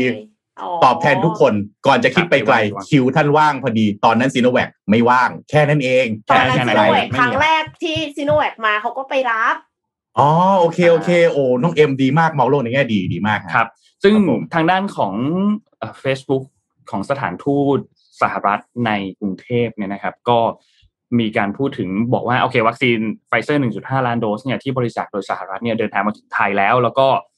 บอกว่ามาติดตามความคืบหน้าการส่งมอบตลอดทั้งวันนี้ไปกับเรานะครับ อันนี้เป็นเพจ Facebook ก็ถือว่า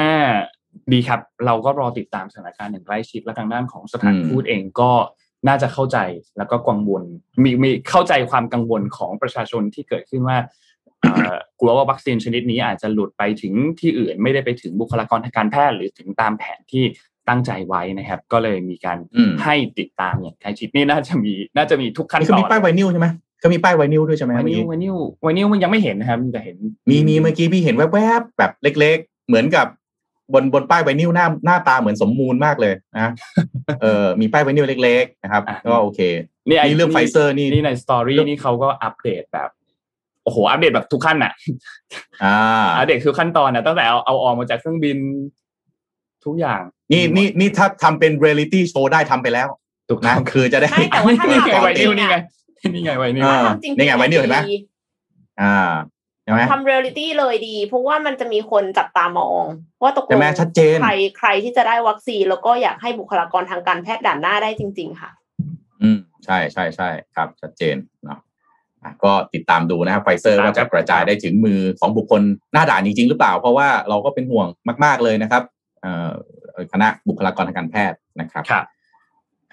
ไปที่นนมีไปพี่เอ็มเรื่องต่อไปกันก็ได้ครับโอเคเลยครับไปที่ ข่าว tech company อีกข่าวหนึ่งนะคะ แต่ว่าเป็นข่าว IPO ค่ะ Duolingo ค่ะสตาร์ทอัพสอนภาษาที่ใหญ่ที่สุดในโลกเนี่ยเข้าตลาด NASDAQ แล้วนะคะ Duolingo เนี่ยเป็นสตาร์ทอัพที่ก่อขึ้นจากปัญหาที่คนในประเทศกัวเตมาลา ซึ่งก็คือเป็นบ้านเกิดของผู้ก่อตั้งเนี่ยเขาประสบอยู่ นั่นก็คือประเทศเนี่ยยากจนก็เลยทำให้คนไม่เข้าถึงการศึกษาอย่างเท่าเทียมนะคะ ก็คือความเหลื่อมล้ำมันสูงมากเนี่ยทำให้การเรียนภาษาซึ่ง ปกติแล้วถ้าเรียนภาษาที่อื่นเนี่ยก็คือเสียเงินร้อยเปอร์เซ็นต์หมายความว่าเราจะเรียนภาษาอังกฤษเราก็ต้องจ่ายเงินให้ครูใช่ไหมคะ แต่ว่าของ Duolingo เนี่ยคือให้เรียนฟรีค่ะกว่า 40 ภาษาด้วยกันทำให้มียอดดาวน์โหลดมากกว่า 500 ล้านครั้งทั่วโลกแล้วนะคะ รายได้ของเขาเนี่ยมาจาก 2 ส่วนด้วยกันค่ะ ส่วนที่ 1 คือ advertisement ก็คือเป็นค่าโฆษณา เพราะว่ามีคนเรียนเยอะมาก เพราะฉะนั้นก็คือสามารถที่จะโฆษณาได้ใช่ไหมคะ อย่างที่2ก็คือ subscription เขาบอกว่าเหมือนกันกับ Spotify คือคุณสามารถที่จะฟังฟรีก็ได้ แต่ว่าก็คือหลังจากนั้นมันก็จะมีโฆษณาคุณก็ต้องดูโฆษณาฟังโฆษณาไป ส่วน Duolingo เนี่ยก็คือหลังจากแต่ละ lesson นะคะก็คือบทเรียนพอจบแล้วเนี่ยมันก็จะมีโฆษณา ถ้าคุณไม่อยากดูโฆษณา คุณก็จะจำเป็นที่จะต้องเสียค่า subscription ค่ะ ซึ่งปัญหาก็เลยทำให้มีคนจ่ายเงินน้อยหมายความว่าสัดส่วนของคนที่จ่ายค่าสมาชิก เพราะว่าเขาก็สามารถที่จะเรียนฟรีได้ใช่ไหมคะ แต่ว่าข้อดีก็คือมันกำลังเพิ่มขึ้นอย่างต่อเนื่องค่ะ เมื่อสองปีก่อนเนี่ยมีแค่สามเปอร์เซ็นเองที่จ่ายเงิน ต่อมาก็คือมีสี่เปอร์เซ็นแล้วก็ปีนี้มีห้าเปอร์เซ็นค่ะ อ่าเพิ่มขึ้นปีละหนึ่งเปอร์เซ็นแล้วฐานก็ใหญ่ขึ้นเรื่อยๆด้วยนะคะ เพราะว่า Duolingo เนี่ยคือเขามีมี gamification ไม่ว่าจะเป็นโลโก้ที่น่ารัก แล้วก็มีตัวการ์ตูน character ออกแบบประสบการณ์ที่ทำให้คนอยากใช้แอปต่อไปเรื่อยๆ แล้วเขาก็ใช้ Data เยอะมากคือเก็บ Data จากในแอปของเขาเองนี่แหละนะคะ มาทำบทเรียนให้ customize แต่ละคนเขายกตัวอย่างว่า ถ้าสมมติว่าเราตอบผิดใน past tense แล้วเขาก็เลยจะให้เราอะตอบ past tense เยอะหน่อย เพื่อที่จะให้เราเหมือนกับ get ขึ้นอะไรเงี้ย แต่ในขณะเดียวกัน ถ้าให้ตอบแต่ past tense อย่างเดียว เราก็จะท้อ เขาก็เลยจะแทรกอย่างอื่นที่ทำให้เราพอจะมีกำลังใจแล้วก็สนุกแล้วก็อยากจะเรียนต่อไปได้ คือทุกอย่างมันใช้ Data เยอะมากแล้ว customize ตามแต่ละคน ก็เลยทำให้คนรู้สึกว่าสนุกในการเรียนรู้ แล้วก็เลยฐานผู้ใช้เนี่ย เพิ่มขึ้นเรื่อยๆ โดยเฉพาะช่วงโควิด -19 ที่มันไปเรียนแบบตัวต่อตัวยากใช่ไหมคะ แล้วก็ก็ใช้หันมาใช้มือถือกันมากขึ้นเนี่ยทำให้ผู้ใช้ในหลายประเทศเพิ่มขึ้นถึงเท่าตัว ตั้งแต่ในจีนเริ่มล็อกดาวน์แรก ๆ เนี่ย ไปจนถึงแบบสหรัฐอเมริกาก็คือเพิ่มขึ้นหมดเลยนะคะ ที่สำคัญเลยคือมีเซอร์วิสใหม่ค่ะ แต่เดิมเนี่ยการสอบเข้ามหาวิทยาลัยเนี่ยก็ต้องมี TOEFL IELTS ใช่ไหมคะ แต่ว่ามันต้องไปสอบที่ศูนย์ ซึ่งมันมันทำไม่ได้ไง เพราะว่าเขาต้องปิดศูนย์ใช่ไหมโควิด -19 ล็อกดาวน์ Duolingo ก็เลยออก service นี้ขึ้นมาค่ะ เป็นการสอบภาษาอังกฤษผ่าน Duolingo เลย แล้วที่สำคัญเลยก็คือมหาวิทยาลัยระดับท็อปของโลกอะอย่าง Stanford MIT Princeton เนี่ยเขายอมรับtest ของ Duolingo ด้วย คือแบบสุดยอดมาก แล้วรายได้จากการสอบออนไลน์เนี้ยก็คือเยอะมาก คือคิดเป็น 9%ของรายได้ทั้งบริษัทเป็นที่เรียบร้อยแล้ว คือ service ใหม่เติบโตเร็วมากในช่วงของโควิด -19 นะคะ แล้วนอกจากนี้ก็ยังเพิ่ง launch แอป Duolingo ABC สอนภาษาอังกฤษสำหรับเด็กฟรีอีกด้วยค่ะ ข้อมูลล่าสุดรายได้ต่อปีเนี่ยอยู่ที่ 161.7 ล้านเหรียญสหรัฐนะคะ เพิ่มขึ้นจากปีที่แล้ว 129%แล้วก็การที่เขาเพิ่งระดมทุนใน NASDAQ เมื่อวันอังคารที่ผ่านมาเนี่ยราคาปิดขึ้นจาก IPO 36%ทำให้มูลค่าบริษัทตอนนี้อยู่ที่ 5,000 ล้านเหรียญสหรัฐ หรือว่ายูนิคอร์น5ตัวค่ะ ก็เป็น edtech ยูนิคอร์นที่น่าจับตามองค่ะ อืมน่าสนใจมากน่าสนใจมากไปเรียนบ้างพี่เอ็มรู้ว่า นนกำลังจะเอาเรื่องเกี่ยวกับการศึกษามาเล่าต่อให้ฟังเลยวันนี้รู้รู้รู้รู้ใจมากฮะเป็นเป็นคนที่ intro ได้เนียนที่สุดในโลกครับวันนี้เราจะมาพูดถึงเรื่องของนัยยะต่อสังคมและเศรษฐกิจที่โลกเปลี่ยนไปเมื่อต้องเจอโควิด และต้องเรียนออนไลน์นะครับ อาจจะไม่ได้เกี่ยวข้องกับการศึกษาแบบโดยตรง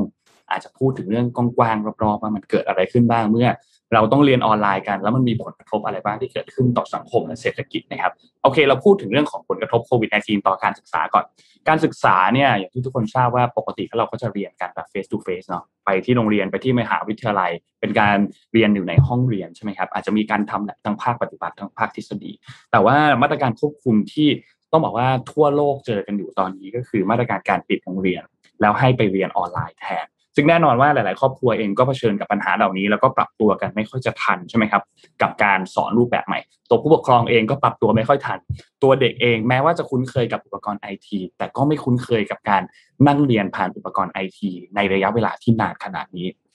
ความพร้อมของจิตใจเองก็เป็นจุดสำคัญเช่นเดียวกัน ทั้งครูและก็ทั้งอาจารย์และก็ทั้งผู้ปกครองเองเนี่ยมีผลหมดนะครับ แน่นอนว่าคุณภาพของการศึกษาเมื่อเทียบกันตามตรงแล้วเนี่ย ก็ลดลงอยู่แล้วเมื่อเทียบกับการเรียนในห้องเรียนใช่ไหมครับธนาคารโลกหรือว่า World Bank เนี่ยนะครับเขามีการประเมินครับเขาบอกว่าจากโควิด -19 ที่เกิดขึ้นทำให้นักเรียนนักศึกษาจำนวนหนึ่งไม่สามารถที่จะศึกษาต่อได้ หรือว่าได้รับคุณภาพการศึกษาที่มันแย่ลง นะครับซึ่งก็แน่นอนว่าทำให้นักศึกษาเหล่านี้เนี่ยอาจจะมีการสูญเสียรายได้ในอนาคต เขาลองมีการ estimate ดูนะครับ พบว่า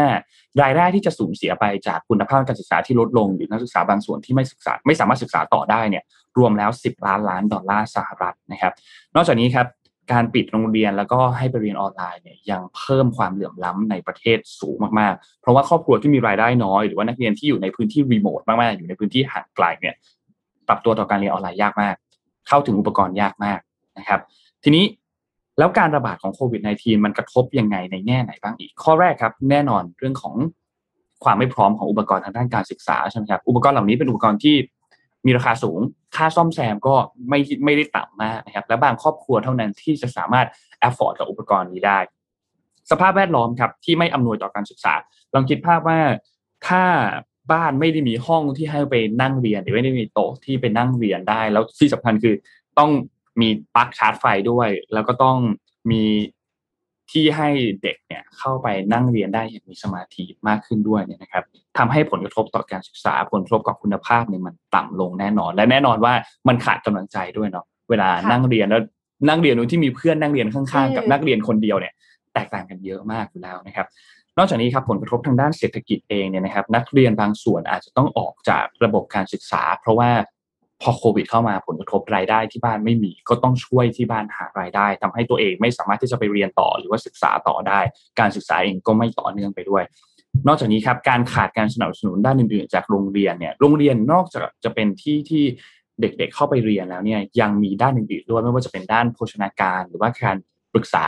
การพยาการพยาบาล รือว่าอุปกรณ์ทางด้านการกีฬาต่างๆ ซึ่งพวกนี้ก็จะขาดหายไปด้วยถูกไหมครับ นอกจากนี้ครับงบประมาณสำหรับการศึกษาที่น้อยลงนะครับ ที่ภาครัฐก็ต้องเยียวยาประชาชนผ่านทางมาตรการอื่นๆเป็นจำนวนมาก การจัดเก็บรายได้ของภาครัฐเองก็น้อยลงไปด้วยทำให้ภาครัฐก็อาจจะจำเป็นต้องลดการจัดสรรงบประมาณการที่จะส่งไปให้ทางด้านศึกษาเนี่ยต้องส่งไปด้านอื่นๆแทนนะครับแล้วก็อาจจะมีผลที่อาจจะต้องเอาไป สร้างแล้วก็พัฒนาโรงเรียนด้วย ซึ่งพวกนี้เป็นผลกระทบที่เกิดขึ้นทั้งหมดเลยนะครับ และทีนี้ประเด็นที่เราอยากชวนคุยกันวันนี้ก็คือประเด็นว่าแล้วไอ้คุณภาพการศึกษาที่มันลดลงเนี่ยมันส่งผลกระทบต่อสังคมและเศรษฐกิจอย่างไรบ้างนะครับ แน่นอนครับคุณภาพการศึกษาแล้วก็เวลาในการเรียนที่น้อยลงเนี่ยส่งผลกระทบโดยตรงเลยต่อรายได้ที่จะเกิดขึ้นในอนาคต และส่งผลกระทบโดยตรงต่อคุณภาพของแรงงานที่กำลังผลิตอยู่ อาจจะถูกทำให้มัน น้อยลงนะครับ นอกจากตัวนักเรียนเองแล้ว ตัวผู้ปกครองเองก็ต้องปรับปรุงตัวก็ต้องเขาเรียกว่ามีการปรับตัวต่อการใช้ชีวิตแบบนี้ด้วยเมื่อนักเรียนต้องเรียนออนไลน์ อาจจะต้องออกจากงานมาหรือว่าต้องพักงานชั่วคราวเพื่อมาดูแลบุตรหลานที่เรียนที่บ้าน โดยเฉพาะในกลุ่มที่เป็นกลุ่มเด็กเล็กมากๆ ที่ไม่สามารถที่จะนั่งต่อหน้าคอมด้วยตัวเองได้นะครับทำให้ผู้ปกครองเองก็อาจจะทำให้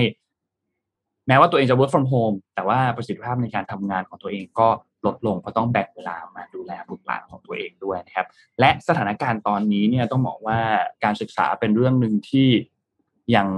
ถูกซุกอยู่ อาจจะไม่ได้ซุกอยู่ใต้พรมมากเท่ากับปัญหาของเรื่องสิ่งแวดล้อม แต่ก็ไม่ใช่ไม่ใช่ priority หลักสำหรับโลกณปัจจุบันตอนนี้ที่กำลังแก้ไขปัญหาเรื่องสาธารณสุขกันอยู่นะครับ ทางด้าน SCBEIC เนี่ยเขาก็มีคำแนะนำที่ถ้าตอนนี้สถานการณ์ในไทยเป็นแบบนี้เนี่ยแล้วภาครัฐควรจะทำยังไงบ้าง และอธิบายสถานการณ์ในไทยให้ทุกคนเห็นภาพพร้อมกันก่อน มีกราฟให้ดูครับ ทางด้านซ้ายเนี่ยเป็นสัดส่วนครัวเรือนไทยที่มีคอมพิวเตอร์นะครับจะเห็นว่าคนไทยที่มีความพร้อมต่อการเรียนออนไลน์เนี่ยต่ำมากนะครับ สะท้อนจากสัดส่วนที่มีคอมพิวเตอร์อยู่ที่บ้านเลย ในปี 2018 กราฟทางด้านขวาสุดจะเห็นว่ามีเพียงแค่ 20.9%เท่านั้น นะครับที่มีคอมพิวเตอร์อยู่ที่บ้านนะครับและสัดส่วนครัวเรือนที่มีอินเทอร์เน็ตความเร็วสูงเนี่ยอยู่ที่ประมาณ 51.5%อันนี้เป็นข้อมูลในปี 2020 เมื่อไตรมาสที่ 3 คือปีที่แล้วนี่เองนะครับคือกราฟทางด้านขวานะครับจะเห็นว่าแม้ว่าจะความเร็วอินเทอร์เน็ตจะเข้าถึงมากขึ้นเรื่อยๆมากขึ้นเรื่อยๆ แต่ว่าครัวเรือนจำนวนมากก็ยังไม่พร้อมที่จะเรียนออนไลน์เป็นระยะเวลานานนะครับ แม้ว่าปัจจุบันอาจจะมีช่องทางที่มาช่วยเหลือระยะ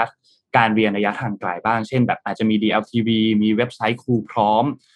แต่ว่าภาครัฐเองก็ต้องพัฒนาช่องทางเหล่านี้ ให้มันใช้งานได้ง่ายยิ่งขึ้น ตอบโจทย์มากขึ้นกับทั้งตัวครูเองตัวนักเรียนเองและรวมถึงตัวผู้ปกครองเองด้วยนะครับ แนะนำ3ข้อที่ทาง SCBIC แนะนำว่าภาครัฐควรจะทำหนึ่งคือพัฒนาโครงสร้างพื้นฐานดิจิทัลให้มันทั่วถึงมากขึ้น ข้อ 2 คือการเพิ่มการ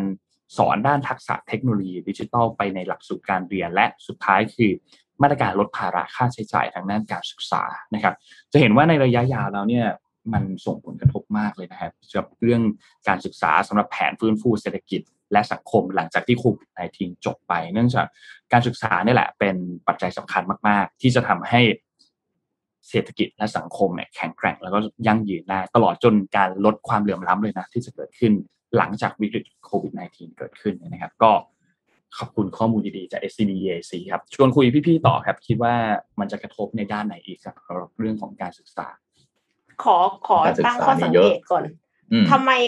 ทำไมสัดส่วนครัวเรือนที่มีคอมพิวเตอร์มันลดลงลดลงทุกปีอะค่ะ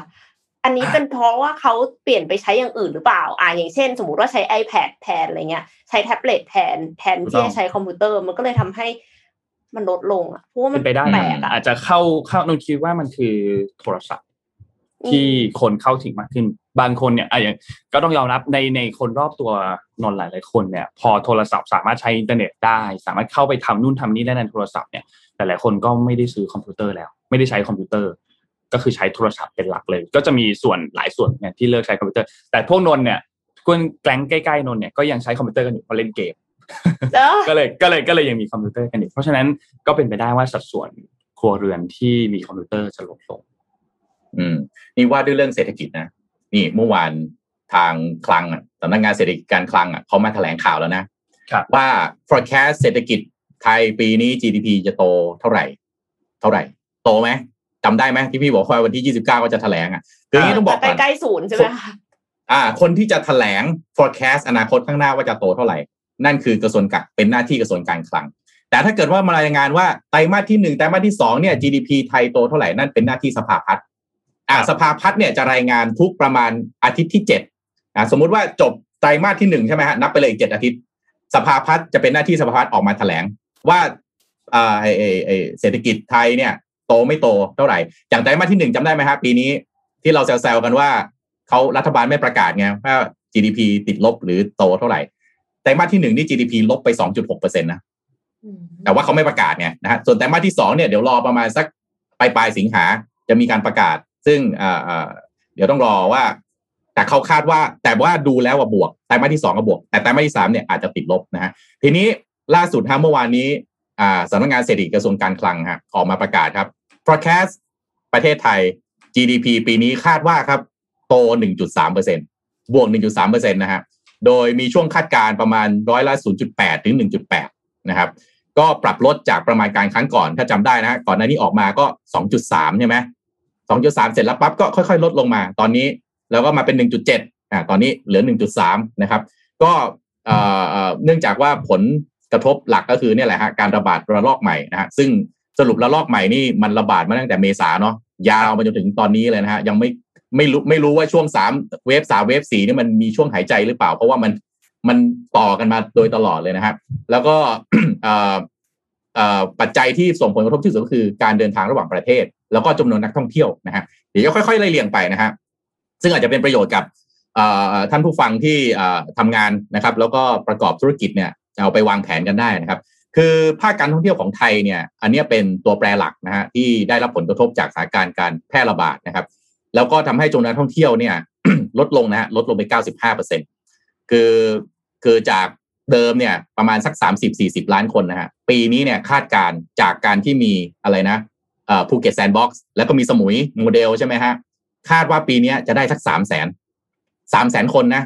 แต่สามแสนคนเมื่อวานนี้คลังประกาศปั๊บตอนเย็น ไม่รู้ตามข่าวกันหรือเปล่านะ น้องนนท์กับเอ็มภูเก็ตออกมาประกาศว่าห้าม flight บิน ทั้งเข้าและออก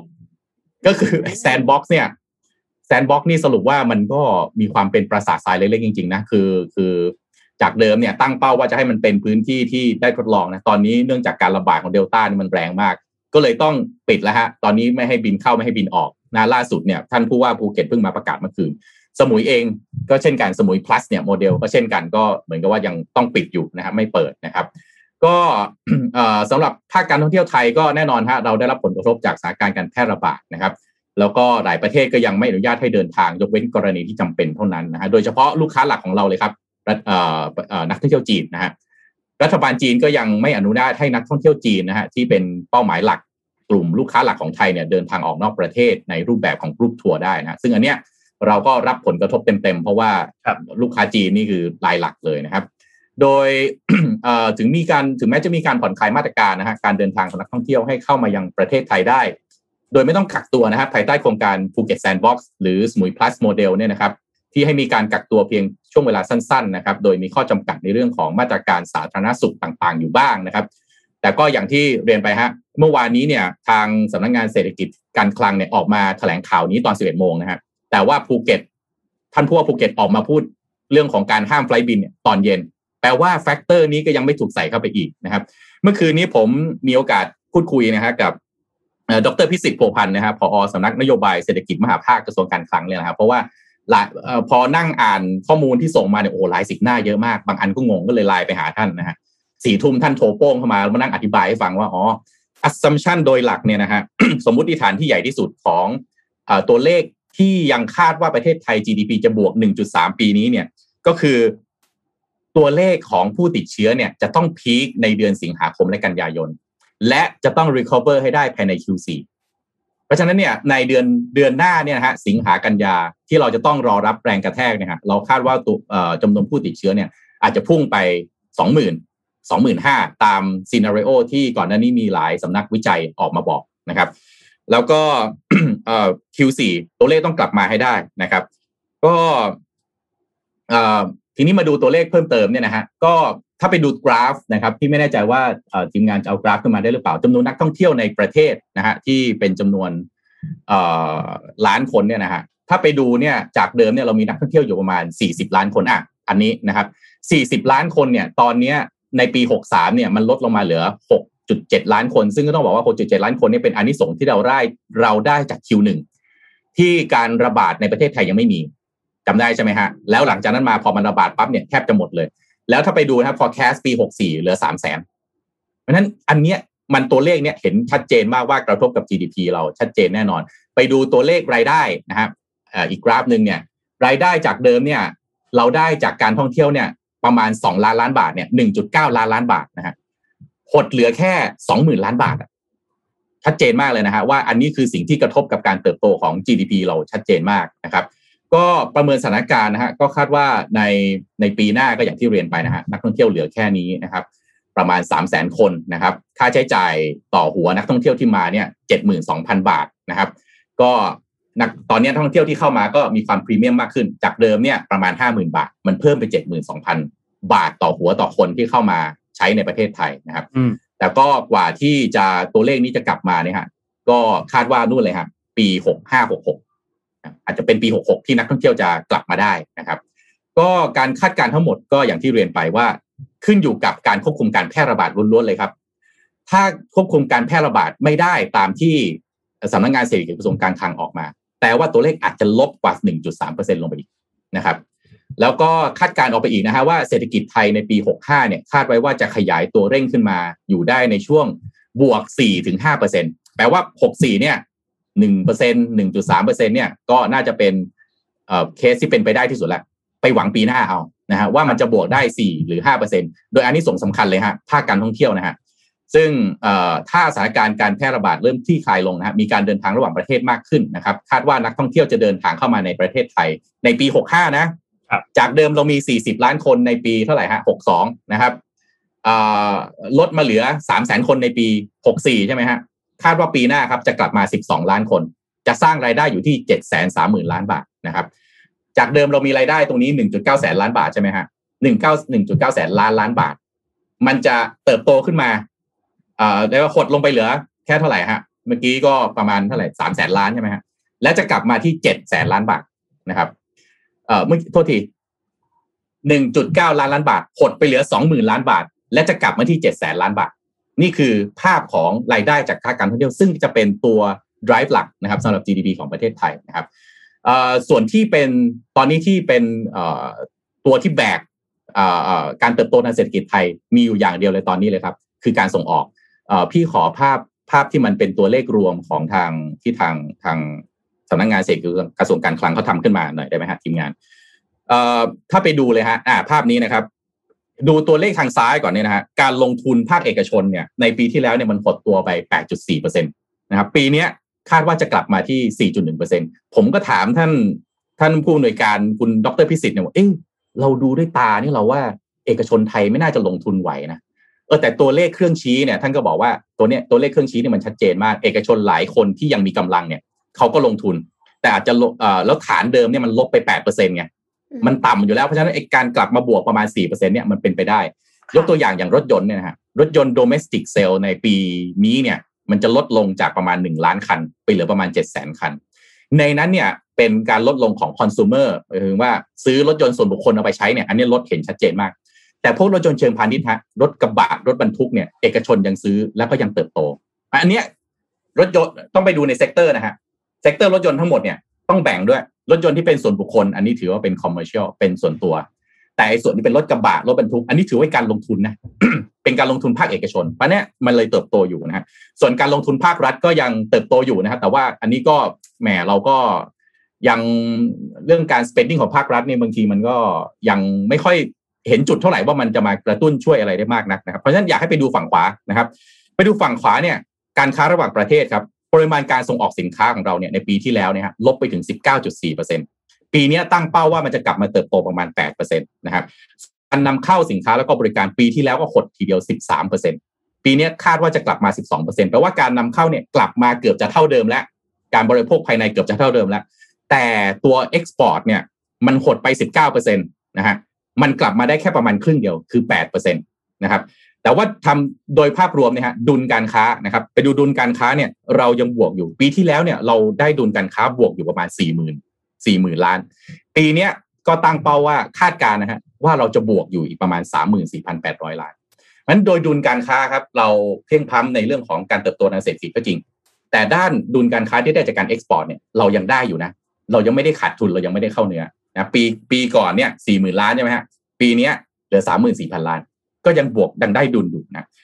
อีกตัวหนึ่งฮะถ้าเราไปดูดุลบัญชีดุลบัญชีเดินสะพัดเนี่ยนะคือต้องบอกว่าดุลการค้าเนี่ยคือเอา export ลบ import ง่ายๆเลยนะฮะเหลือเน็ตเท่าไหร่นั่นคือเป็นรายได้ของประเทศเรานะส่วนดุลบัญชีเดินสะพัดนี่มันคืออะไร เอาไอ้ไอ้เน็ตจาก export ลบ import นะได้ตัวเลขมาก้อนหนึ่งใช่ไหมฮะมันต้องบวกเข้าไปกับไอ้เน็ตเรื่องของเอ่อดุลดุลด้านบริการ ดุลด้านบริการคืออะไร ยกตัวอย่างท่องเที่ยว มีนักท่องเที่ยวเข้ามาในประเทศไทย แต่ก็มีนักท่องเที่ยวประเทศไทยออกไปข้างนอกไอ้ เน็ตตรงเนี้ยมันคือดุลบริการ ก็เอาบวกเข้ามางั้นปีนี้เราโดนชัดเจนมากนะนักท่องเที่ยวแทบจะไม่มาเมืองไทยนะครับแล้วก็อีกอันหนึ่งคือดุลรายได้ เอาไปบวกกับดุลรายได้ด้วยดุลรายได้คืออะไรฮะบริษัทต่างๆ ที่เข้ามาทำงานในประเทศไทยเขามีกำไรเขาก็ส่งกลับไปที่ประเทศเขาบริษัทประเทศไทยไปลงทุนต่างประเทศได้กำไรเท่าไหร่ก็ส่งกลับมาในประเทศ ตรงนี้เน็ตกันปั๊บเขาจะเรียกว่าดุลรายได้ เอาสามตัวนี้บวกกันก็คืออะไรฮะดุลการค้านะฮะดุลการค้าที่ได้จากการส่งออกนำเข้านะฮะบวกกับดุลด้านบริการ บวกกับดุลด้านรายได้ จะได้เป็นดุลบัญชีเดินสะพัดตัวเนี้ย ปีที่แล้วเราบวกอยู่หนึ่งหมื่นเจ็ดพันล้านบาทนะครับ แต่ปีเนี้ยครับโทษขออภัยฮะหนึ่งหมื่นเจ็ดพันล้านเหรียญสหรัฐนะแต่ปีเนี้ยเราติดลบนะเพราะฉะนั้นดูดุลโดยด้านรายได้นะครับคล้ายๆกับดุลเรื่อง cash เนี่ยแหละฮะเราติดลบอยู่ประมาณสองพันอ่าสองพันเก้าร้อยล้านเหรียญสหรัฐนั้นโดยภาพรวมฮะเราเติบโตทางด้าน export export ได้ดีนะครับ แต่ว่าดุลทางด้านรายได้เนี่ยเราติดลบอยู่นะครับ ก็ยังเป็นความไม่แข็งแรงนะฮะของภาพรวมทางด้านเศรษฐกิจนะฮะก็คงต้องจับตาดูแล้วก็เอาใจช่วยนะฮะตอนนี้อย่างที่บอกไปเครื่องจักรตัวเดียวที่ขับเคลื่อนประเทศไทยอยู่ แล้วก็ได้ผลที่สุดคือ export แล้วตอนนี้เนี่ยมีเรื่องของอะไรฮะค่าเงินบาทที่เริ่มอ่อนตัวนะครับ เพราะว่าเราต้องอะไรการลงทุนของเอกชนไทยเนี่ยออกไปต่างประเทศสูงที่สุดในรอบ 10 ปีด้วย โดยภาพรวมเศรษฐกิจแบบนี้นะฮะทำให้เราต้องมาเชียร์ฝั่ง export แล้วครับว่าทำยังไงให้สามารถ export ได้มากขึ้น โรงงานต่างๆทำยังไงให้เขายังทำงานได้ ส่งสินค้าได้ผลิตสินค้าได้ ตอนนี้เราก็เห็นว่าโรงงานเนี่ยเป็นแหล่งที่โควิด -19 เข้าไปแพร่ไปอะไรไประบาดเยอะนะครับ ก็อะขอเชียร์นะครับ ชาวเอ็กซ์พอร์ตทุกท่านช่วยกันครับ เพื่อที่จะขับเคลื่อนเศรษฐกิจ GDP ให้มันเติบโตหวังว่า 1.3%บวกเท่านี้ได้ก็ยังดีนะครับ ดีกว่ามันศูนย์หรือติดลบนะครับก็สรุป อันนี้ไม่แซวครับ แต่ว่าเป็นภัยต่อความมั่นคงมากเลยครับครับเออใช่ค่ะ สร้างความหวาดกลัวนะคะพี่โทมัสความหวาดกลัวมาก ตอนนี้หวาดกลัวเอ้ยนี่ข่าวดีทั้งนั้นเลย นี่คุณจากเดิมคุณเขาถ้าถ้าจำได้เนี่ยพี่นั่งคุยกับพี่ปิ๊กกับคุณแท็บอยู่เนี่ย เราก็บอกว่าเฮ้ยสรุปมันจะบวกแล้วโอ้ยเราไม่คิดเลยว่ามันจะ GDP มันจะบวกได้หนึ่งจุดสามเปอร์เซ็นนี่ผมต้องบอกว่านี่คือข่าวดีของประเทศไทยนะแล้วแล้วตัวคนอื่น คนอื่นจะบวกเก้าบวกแปดบวกอะไรก็แล้วไปใช่ไหมคะอะ ถูกต้องก็ไม่เป็นไรคือเหมือนเข้าห้องสอบให้เอ็มนนครับ บางทีเพื่อนได้เอเนี่ย เราเนี่ยนะ อ่านหนังสือมาก็ไม่ดีนะ หัวก็ไม่นั่นใช่ไหมตั้งใจเรียนก็ไม่ตั้งใจเรียน คุณได้ C เนี่ยคุณต้องดีใจแล้วโอเคโอเคโอเคนึกออกไหมคุณต้องคุณต้องจุดจุดธูปขอบคุณสิ่งศักดิ์สิทธิ์ที่ช่วยให้คุณบวกตั้งหนึ่งจุดสามขนาดนั้นครับผม แต่อันนี้เราต้องขอบคุณ export ไงอ่า ชาว export ที่เขาช่วยให้ยังแบกอยู่นะครับ แล้วนอกจากนี้เรื่องของการส่งออกอันนี้เราไม่แน่ใจว่ารวมถึงยาเสพติดด้วยไหมนะครับเพราะว่าช่วงนี้เจอเจอยาเสพติดส่งออกไม่เอาสิเนี่ยอันอันนี้อันนี้พรกฉบับ 29 ชัดเจนมาก อันนี้เป็นแฟกต์นะ เป็นแฟกต์อันนี้ชัดเจนมาก อย่างที่ฮ่องกงเนี่ย เมื่อสัปดาห์ที่ผ่านมาแล้วก็เพิ่งเจอว่าสุลกากรฮ่องกงเจอเฮโรอีน 61 กิโลกรัมที่พบว่าส่งมาจากที่ไทยใช่ไหมครับ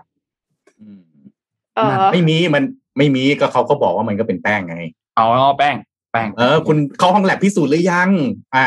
โอเคครับโอเคฮะโอเคฮะก็กล่าวหากันอย่างนี้ไม่ได้นะฮะครับผมคือถึงยังไงก็ตามนะคะ ตอนนี้เนี่ย ใครที่ยังมีงานอยู่ ยึดงานไว้ให้มั่นนะคะ เพราะว่าเรายังไม่รู้ว่าบริษัทเนี่ยต้องปิดอีกกี่บริษัทถูกไหมคะเพราะว่าคือวิกฤตครั้งเนี้ยยังอีกยาวนาน ดังนั้นเนี่ยไม่ว่าจะรู้สึกว่าตอนนี้งานหนักเงินน้อย เกาเหลากับเจ้านายมีปัญหากับเพื่อนร่วมงาน ไม่อิน mission บริษัทไม่เชื่อมั่นในผู้นำหรือว่าแบบบริษัทไม่มีชื่อเสียงอายว่าจะบอกใครว่าทำงานที่ไหนเนี่ย ก็อย่าเพิ่งลาออกนะคะ แล้วก็สามารถที่จะมาหาคำตอบร่วมกันค่ะมาหาทางออกร่วมกันใน Career Table Episode 4นะคะ episode 4ตอนนี้เนี่ยแบ่งเป็น 2 ตอน ตอนแรกเข้าไปแล้วอัปโหลดขึ้นไปแล้วนะคะ ตอนเมื่อวันพุธที่ผ่านมา แล้วก็ 4.2 จะอัปโหลดวันนี้ เพราะฉะนั้นก็ฝากติดตามด้วยค่ะ เนียนเอ็มเอ็มเอ็มบอกไม่อินในบริษัทไม่เชื่อมั่นในผู้นำนี่พูดถึงบริษัทใช่ไหมเออก็ใช้ได้หลาย context ค่ะแต่ว่าสิ่งที่เราย้ายได้กับย้ายไม่ได้อะไรหรือเปล่าอ๋อโอเค ครับผม แต่ว่าเมื่อวานนี้เมื่อวานนี้เอ่อท่านนายกก็พูดถึงบอกว่ายังไม่ออกนะครับ ยังไม่ถึงเวลา ยังไม่ถึงเวลาที่จะออกนะครับ ใครสัมภาษณ์ คุณวัฒนานานุ่มก็มีโพสต์ คลิปลงมาเหมือนกัน แต่ว่าเราไม่ได้เอาคลิปมาให้ดูเลยกันเพราะคลิปมันนานมันเป็นแบบหลักสิบนาทีเหมือนกัน แต่ก็ท่านก็พูดถึงบอกว่า ยังไม่ออกครับ ยังไม่ถึงเวลาที่จะต้องลาออกตอนนี้ แล้วก็วอนว่าฝ่ายค้านฝ่ายการเมืองเองก็อย่าใช้ข่าวเพื่อเป็นการโจมตีกันนะ ช่วงเวลาตอนนี้สิ่งสำคัญที่สุดก็คือการจัดการสถานการณ์โควิด -19 ที่เกิดขึ้นตอนนี้ไปก่อนนะครับ อ่า ก็พูดถูกก็พูดถูกว่าสำคัญที่สุดคือการจัดการปัญหา ของโควิด -19 เนาะแต่ว่าก็ก็อยากจะให้แหมดีลิเวอร์ผลงานให้เรานิดนึง เราก็จะได้เชียร์ถูก คือพี่อ่านข่าวทุกเช้าเนี่ย ตอนนี้ก็บอกกับทุกคนอะอยากอ่านข่าวดี อยากอ่านข่าวที่มันฟีลกู๊ดอยากอ่านข่าวดีๆตลอดเลย ช่วยส่งข่าวดีมาหน่อยจะได้อ่านบ้างนะครับอยากอ่านข่าวดีมาก อยากให้นายก อยากให้รัฐบาลเปลี่ยนวิกฤตเป็นโอกาสครับ ไม่ได้เปลี่ยนวิกฤตเป็น วิกฤตหนักกว่าเดิมเออไม่ใช่คือคืออย่างนี้ค่ะเขามีมีข่าวดีอย่างหนึ่งอ่าที่ขออ่านนิดนึงแล้วกันเพื่อที่จะให้มันก็แฟร์เนาะเขาก็พยายามช่วยค่ะ เรื่องของการเรียนออนไลน์นะคะ ก็สทชเนี่ยควักหนึ่งพันสองร้อยล้านบาท จัดโปรเน็ตสิบเก้าบาท ลดค่าใช้จ่ายการเรียนออนไลน์ค่ะ โดยที่การเรียนออนไลน์อันนี้เขาจะให้ใช้เน็ตได้ไม่จำกัดสำหรับแอปพลิเคชัน Microsoft Teams Google Meet Zoom Cisco Meeting WebEx แล้วก็ Line Chat ก็คือเขาคิดอยู่แล้วว่าคนที่เรียนออนไลน์เนี่ยจะใช้แอปพลิเคชันประมาณนี้เป็นส่วนใหญ่ เพราะฉะนั้นก็คือใช้สิ่งเหล่านี้ได้ไม่จำกัดเลยเป็นระยะเวลา 2 เดือนนะคะ ก็คือเดือนละ 79 บาท รวมทั้งใช้งานอินเทอร์เน็ตได้เพิ่มอีก2กิกะไบต์ค่ะ ก็อันนี้ก็เป็นอีกหนึ่งอย่างที่เขาพยายามจะออกมาช่วยทำให้เหมือนกับว่าค่าเรียนอะ มันไม่แพงจนเกินไป ไม่ใช่ว่าต้องใช้อินเทอร์เน็ตบ้านตัวเอง หรือว่าใช้อินเทอร์เน็ตมือถือเสร็จแล้วก็คือ นอกจากจะมีค่าอุปกรณ์แล้ว ยังมีค่าใช้จ่ายรายเดือนอีกมากมายอะค่ะ ก็อันนี้ก็ถือว่าเป็นข่าวดีข่าวหนึ่งละกันค่ะอืมข่าวดีพี่นะ ขออนุญาตแนะนำนะ ขออนุญาตเรียนด้วยความเคารพนะครับไปยังท่านบอร์ดกสทชแล้วก็ท่านผู้บริหารแล้วกราบเรียนนะกราบเรียนเลย ถ้าฟรีเรื่องของการเรียนออนไลน์นะฮะฟรีถึงปีปลายปีไปเลยจริงนะครับ เพราะว่าอย่าเพิ่งแค่สองเดือนนะครับ คืออย่าลืมว่ารายได้ที่กสทชได้ไปจากการประมูลคลื่นต่างๆ 5G ต่างๆอะไรพวกนี้ไม่น้อยนะฮะ และเอาตรงนี้มาซับซิได้เป็นข่าวดี แล้วเวลาเวลาจะช่วยอะไรใครฮะจำคำนี้เลยฮะ ช่วยคนอย่าเขียม จัดเต็มไปเลยนะครับ ถึงสิ้นปีไปเลยแบบนี้เนี่ย มันได้กำลังใจไงคนแบบเอ้ยโอเคเขาช่วยแบบนี้อ่าเงินที่เราจะต้องไปจ่ายค่าเน็ตนะเอาไปซื้อมือถือไหมให้ลูกเรียนไหมยังไงไหมรู้ไหมเรื่องอุปกรณ์การเรียนเนี่ยบางบ้านนะครับ มีพ่อแม่ลูกลูกสองคน ทั้งบ้านบางบ้านมีมือถือเครื่องเดียวนะ อ่า ให้ลูกนั่งเรียน ปั๊บเนี่ยแม่ออกไปนอกบ้านไม่มีมือถือนะครับ ครับอันนี้มันมันมันไม่ใช่แค่เรื่องเน็ตอย่างเดียวนะครับฮาร์ดแวร์ตอนนี้เป็นปัญหาแล้วนะครับ ไป subsidize ค่าเน็ตอับบ้านเขาไม่มีฮาร์ดแวร์ทำยังไง ดูจะดูตรงนี้ได้ไหมอ่าทำงานร่วมกับภาคเอกชนได้ไหม ตรงนี้พวกมือถือแท็บเล็ตเนี่ยราคาไม่แพงนะฮะเอามาทำโปรแกรมอะไรต่างๆจะให้ราคาถูกไหมซับซิได้อะไรต่างๆ เพื่อให้การเรียนออนไลน์เนี่ย มันไม่มีประเด็นที่ว่า ไม่รู้จะเรียนยังไง สัญญาณเน็ตไม่มีอุปกรณ์ไม่ได้ที่บ้านไม่พร้อม ครับ เนี่ยอยากจะฝากไปเลยว่า เงินที่บัตเจตต่างๆ ที่หน่วยงานมีจังหวะนี้คือจังหวะดีที่สุดแล้วที่จะเอาออกมาเพื่อที่จะช่วยคนนะครับ เพราะว่ารายได้เก็บเอาไว้เนี่ย คุณจะเอาไว้ลงทุนมันก็คืออนาคตนะฮะใช่ไหมฮะคุณจะไปลงทุนเสาสัญญาณจะไปลงทุนอนาคตทั้งนั้นเลย เราอยู่กับปัจจุบันตอนนี้ เรามีคนที่เข้าไม่ถึงระบบการศึกษา เรามีพ่อแม่ที่ต้องออกไปหากินนะลูกต้องเรียนออนไลน์อยู่บ้าน แต่ไม่มีเครื่องมือ ไม่มีคนช่วยสอนเนี่ยนะครับ ปัจจุบันนะครับอะเดี๋ยวจะแหมเดี๋ยวจะซีเรียสเกินไป นี่พาคุยเรื่องนี้ โปเกมอน นี่โปเกมอน ทาง Netflix เขากำลังอะไรนะ ประกาศสร้างโปเกมอนซีรีส์ฉบับคนแสดงจริงแล้วนะอ๋อไม่รู้เป็นแฟนโปเกมอนกันหรือเปล่า เป็นค่ะครับ แน่นอนอ่า ตอนนี้นี่ถ้าไปดูนะ Netflix เนี่ยไปดูข่าวเขานะฮะ พยายามเข็นว่าคอนเทนต์ใหม่ๆมาเทียบเพราะอะไรครับ Net Disney Plus มาแรงเหลือเกิน ตีตื้นใช่ไหมอ้าวนี่พี่จำไม่ได้แล้วนะครั้งล่าสุดที่พี่เปิด Netflix นี่เมื่อไหร่อ๋อเออ เออ นี่โหแรงเนี่ยขอขออนุญาตแอบแรง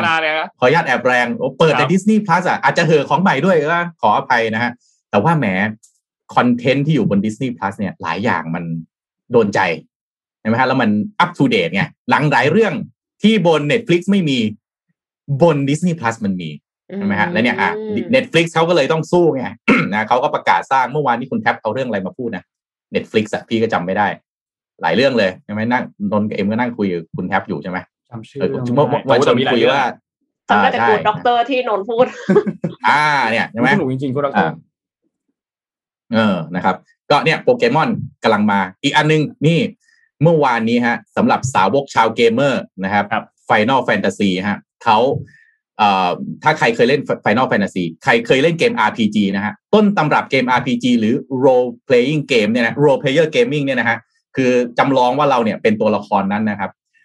Final Fantasy เวอร์ชัน1 2 3นะครับเป็นเวอร์ชัน Pixel Remaster ครับ เริ่มจำหน่ายแล้วครับ บน Google Play Store แล้วก็ App Store ต้องบอกว่า Final Fantasy เนี่ยมันเริ่มจากการเป็นเกมบนคอนโซลมาก่อนครับอ่าเอ็มมันเกิดมาน่าจะก่อนเอ็มกับนนท์เกิดว่าพี่เข้าใจว่าอย่างไรไรมาก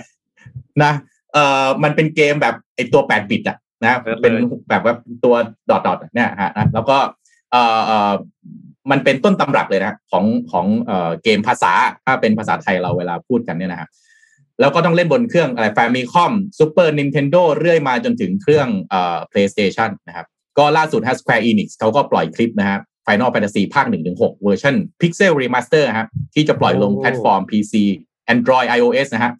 ยั่วน้ำลายในในงาน E3 2021 เมื่อเดือนมีนามิถุนายนที่ผ่านมานะฮะล่าสุดก็นั่นแหละครับ Final Fantasy Pixel Remaster ภาค1ถึง3มาแล้วครับ Google Play Store และ App Store เรียบร้อย พร้อมให้ไปซื้อฮะ ไปดาวน์โหลดกันมาได้เลยนะฮะ แต่ราคาก็แอบเอาเรื่องอยู่นะอ่า Final Fantasy ภาคหนึ่งฮะ349บาท โอ้โหนี่ไม่นี่ถูกมานะแล้วมาแล้วมาแล้วนี่ให้มาแล้วใช่ไหมเนี่ยอ่า นี่โชว์เลย ไม่ไม่ถูกเท่าไหร่นะเออเพราะเอ่อภาคหนึ่งเนี่ยสามร้อยสี่สิบเก้าบาทนะฮะอันนี้เขาลอน ภาคหนึ่งนี่ออกมาปีสองห้าสามศูนย์นนกับเอ็มเกิดยังสองห้าสามแล้วศูใช่นไหมย์ยังไม่เกิด ยังครับแม่เจ้า โอเค โอ้โหฮะอะครับ ผมเกมนี่อายุเยอะกว่าผู้ประกัดข่าวเรานะโอ้โหครับผมแหม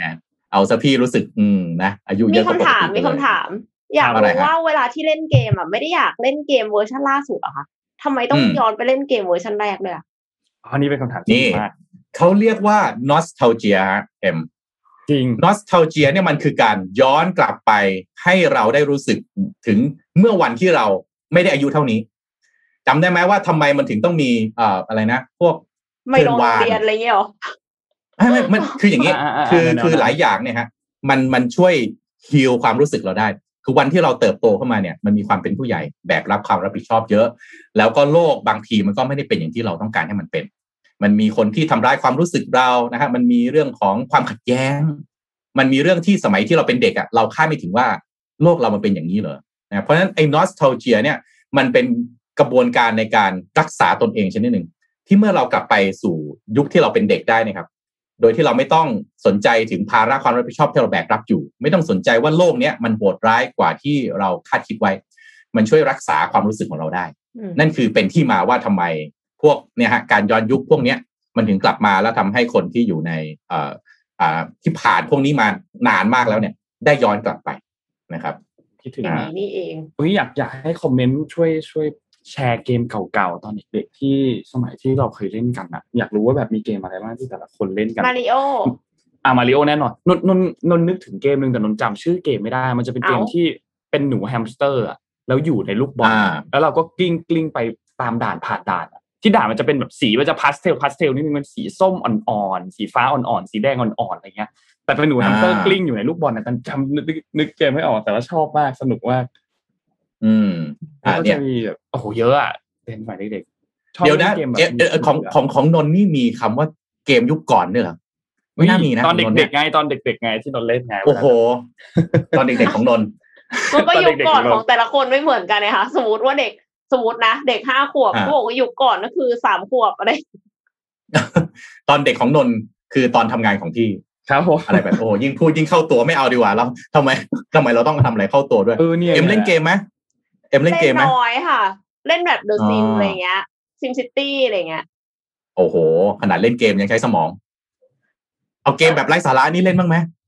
ไรสาระเหรอก็ไอ้นี่ไง Doodle ไง Google ไอ้ที่ว่าโอลิมปิกอะ Island อ๋ออันเออพี่ไม่ได้เล่นเลยอันนั้นอันนั้นใช้สมองหรือเปล่าไม่ใช่สมองค่ะ แต่ว่าจรินิ้งวเหรอต้องไวค่ะอ๋อระวังใต้น้ำเน้นต้องปบระอกสาทสัมว่าผัสเล่นเล่นเหมือนเล่นเกมเต้นแต่ว่าใช้นิ้วอะแล้วถ้าอ๋อแบบเน้นประสาทสัมผัสอะไรอย่างงี้จะแบบว่าลำบากมากเพราะว่าเพราะว่าปุ่มมันเล็กนิ้วก็ต้องแบบว่าไม่แครมรวมกันเออเออเออเออพี่โทมัก็สอัอันนเนี้ยนั้นน่ะไม่ต้องซื้อเลยนะ เราก็คือแบบว่าเข้า Google Chrome ปั๊บเห็นเลย กดเล่นได้เลย เออเดี๋ยวพี่ว่าจะไปลองเล่นดูโอ้ตอนนี้มันเอาจริงนะเวลาว่างสักวันหนึ่งเนี่ยเวลาว่างสักครึ่งชั่วโมงเนี่ยตอนนี้เรื่องไม่ถูกอะใช่มันเรื่องไม่ถูกไงครึ่งชั่วโมงเนี่ยไปวิ่งดีไหมไปดู Netflix หรือเปล่า หรือ Disney Plus ดีนั่งอ่านการ์ตูนไหมเล่นเกมหรือเปล่าหมดพอดีพอเลือกพอเลือกไปเรื่อยๆครับหมดพอดีฮะไอ้ครึ่งชั่วโมงที่มีไม่ได้ทำอะไรอ๋อนี่นนเจอเกมแล้วเกมชื่อ Hamster Ball สนุกมากตอนเด็กๆตอนเด็กเล่นสนุกมาก เราฝากเรื่องสุดท้ายไว้หน่อยครับ วันนี้กีฬาโอลิมปิกไปร่วมเชียร์นักกีฬาจากประเทศไทยกันครับ วันนี้มีหลายคู่เลย มีทั้งการแข่งกอล์ฟนะครับ แข่งขี่ม้า แข่งยิงปืน แข่งมวยสากลนะครับ แข่ง windsurf นะครับ แข่งแบดมินตันนะครับ วันนี้คุณเมย์รัชนกก็เจอกับไต้จื่ออิงนะครับ ซึ่งเป็นมือหนึ่งนะครับมือหนึ่งอ่าโอ้คู่นี้ต้องดูเลยฮะในรอบแปดเลยคู่นี้ คู่แบบนี้ตอนบ่ายสามโมงครึ่งนะครับ แล้วก็มีแข่งว่ายน้ำนะครับ ของคุณเจนจิรานะครับ แล้วก็ตอนเย็นครับหกโมงครึ่งครับ กรีฑาวิ่งหนึ่งหมื่นเมตรครับสิบกิโลคุณคีรินตันติเวทครับ อันนี้น่าติดตามมากนะครับ เย็นนี้เย็นนี้นะคีรินนี่สุดน่าสนใจมากนะสุดยอดมากนี่เขาเป็นนักเรียนทุนฮาร์วาร์ดด้วยใช่ไหมเขาเป็นนักเรียนทุนฮาร์วาร์ดใช่ไหมทุนหรือเปล่าหรือไม่แน่ใจก็ก็เรียนอยู่ฮาร์วาร์ดเรียนอยู่ Ivy League ด้วยอะ นะแล้วก็วิ่งรู้สึกว่านี่เขาเข้ารอบแล้วก็รู้สึกเขาเป็นมืออันดับร้อยห้าสิบเจ็ดของโลกอะไรสักอย่างอะแต่เข้ารอบไปวิ่งกับเนี่ยฮะ มือระดับต้นๆของโลกได้ โอ้โห นี่ส่งใจเชียร์เลยฮะวันนี้วิ่งครับส่งใจหนึ่งหมื่นหนึ่งหมื่นกิโลใช่ไหมหนึ่งหมื่นเมตรครับสิบกิโลหนึ่งหมื่นเมตรหนึ่งหมื่นกิโลนี่สิบกิโลกี่รอบโลกสิบกิโลอะหนึ่งหมื่นขออภัยฮะ ถือว่าเป็นการยิงมุกเลยกันนะตอนเช้าจะได้ไม่เครียดนะรอเชียร์เลยครับรอเชียร์เลยครับ น่าจะสนุกน่าจะสนุกครับ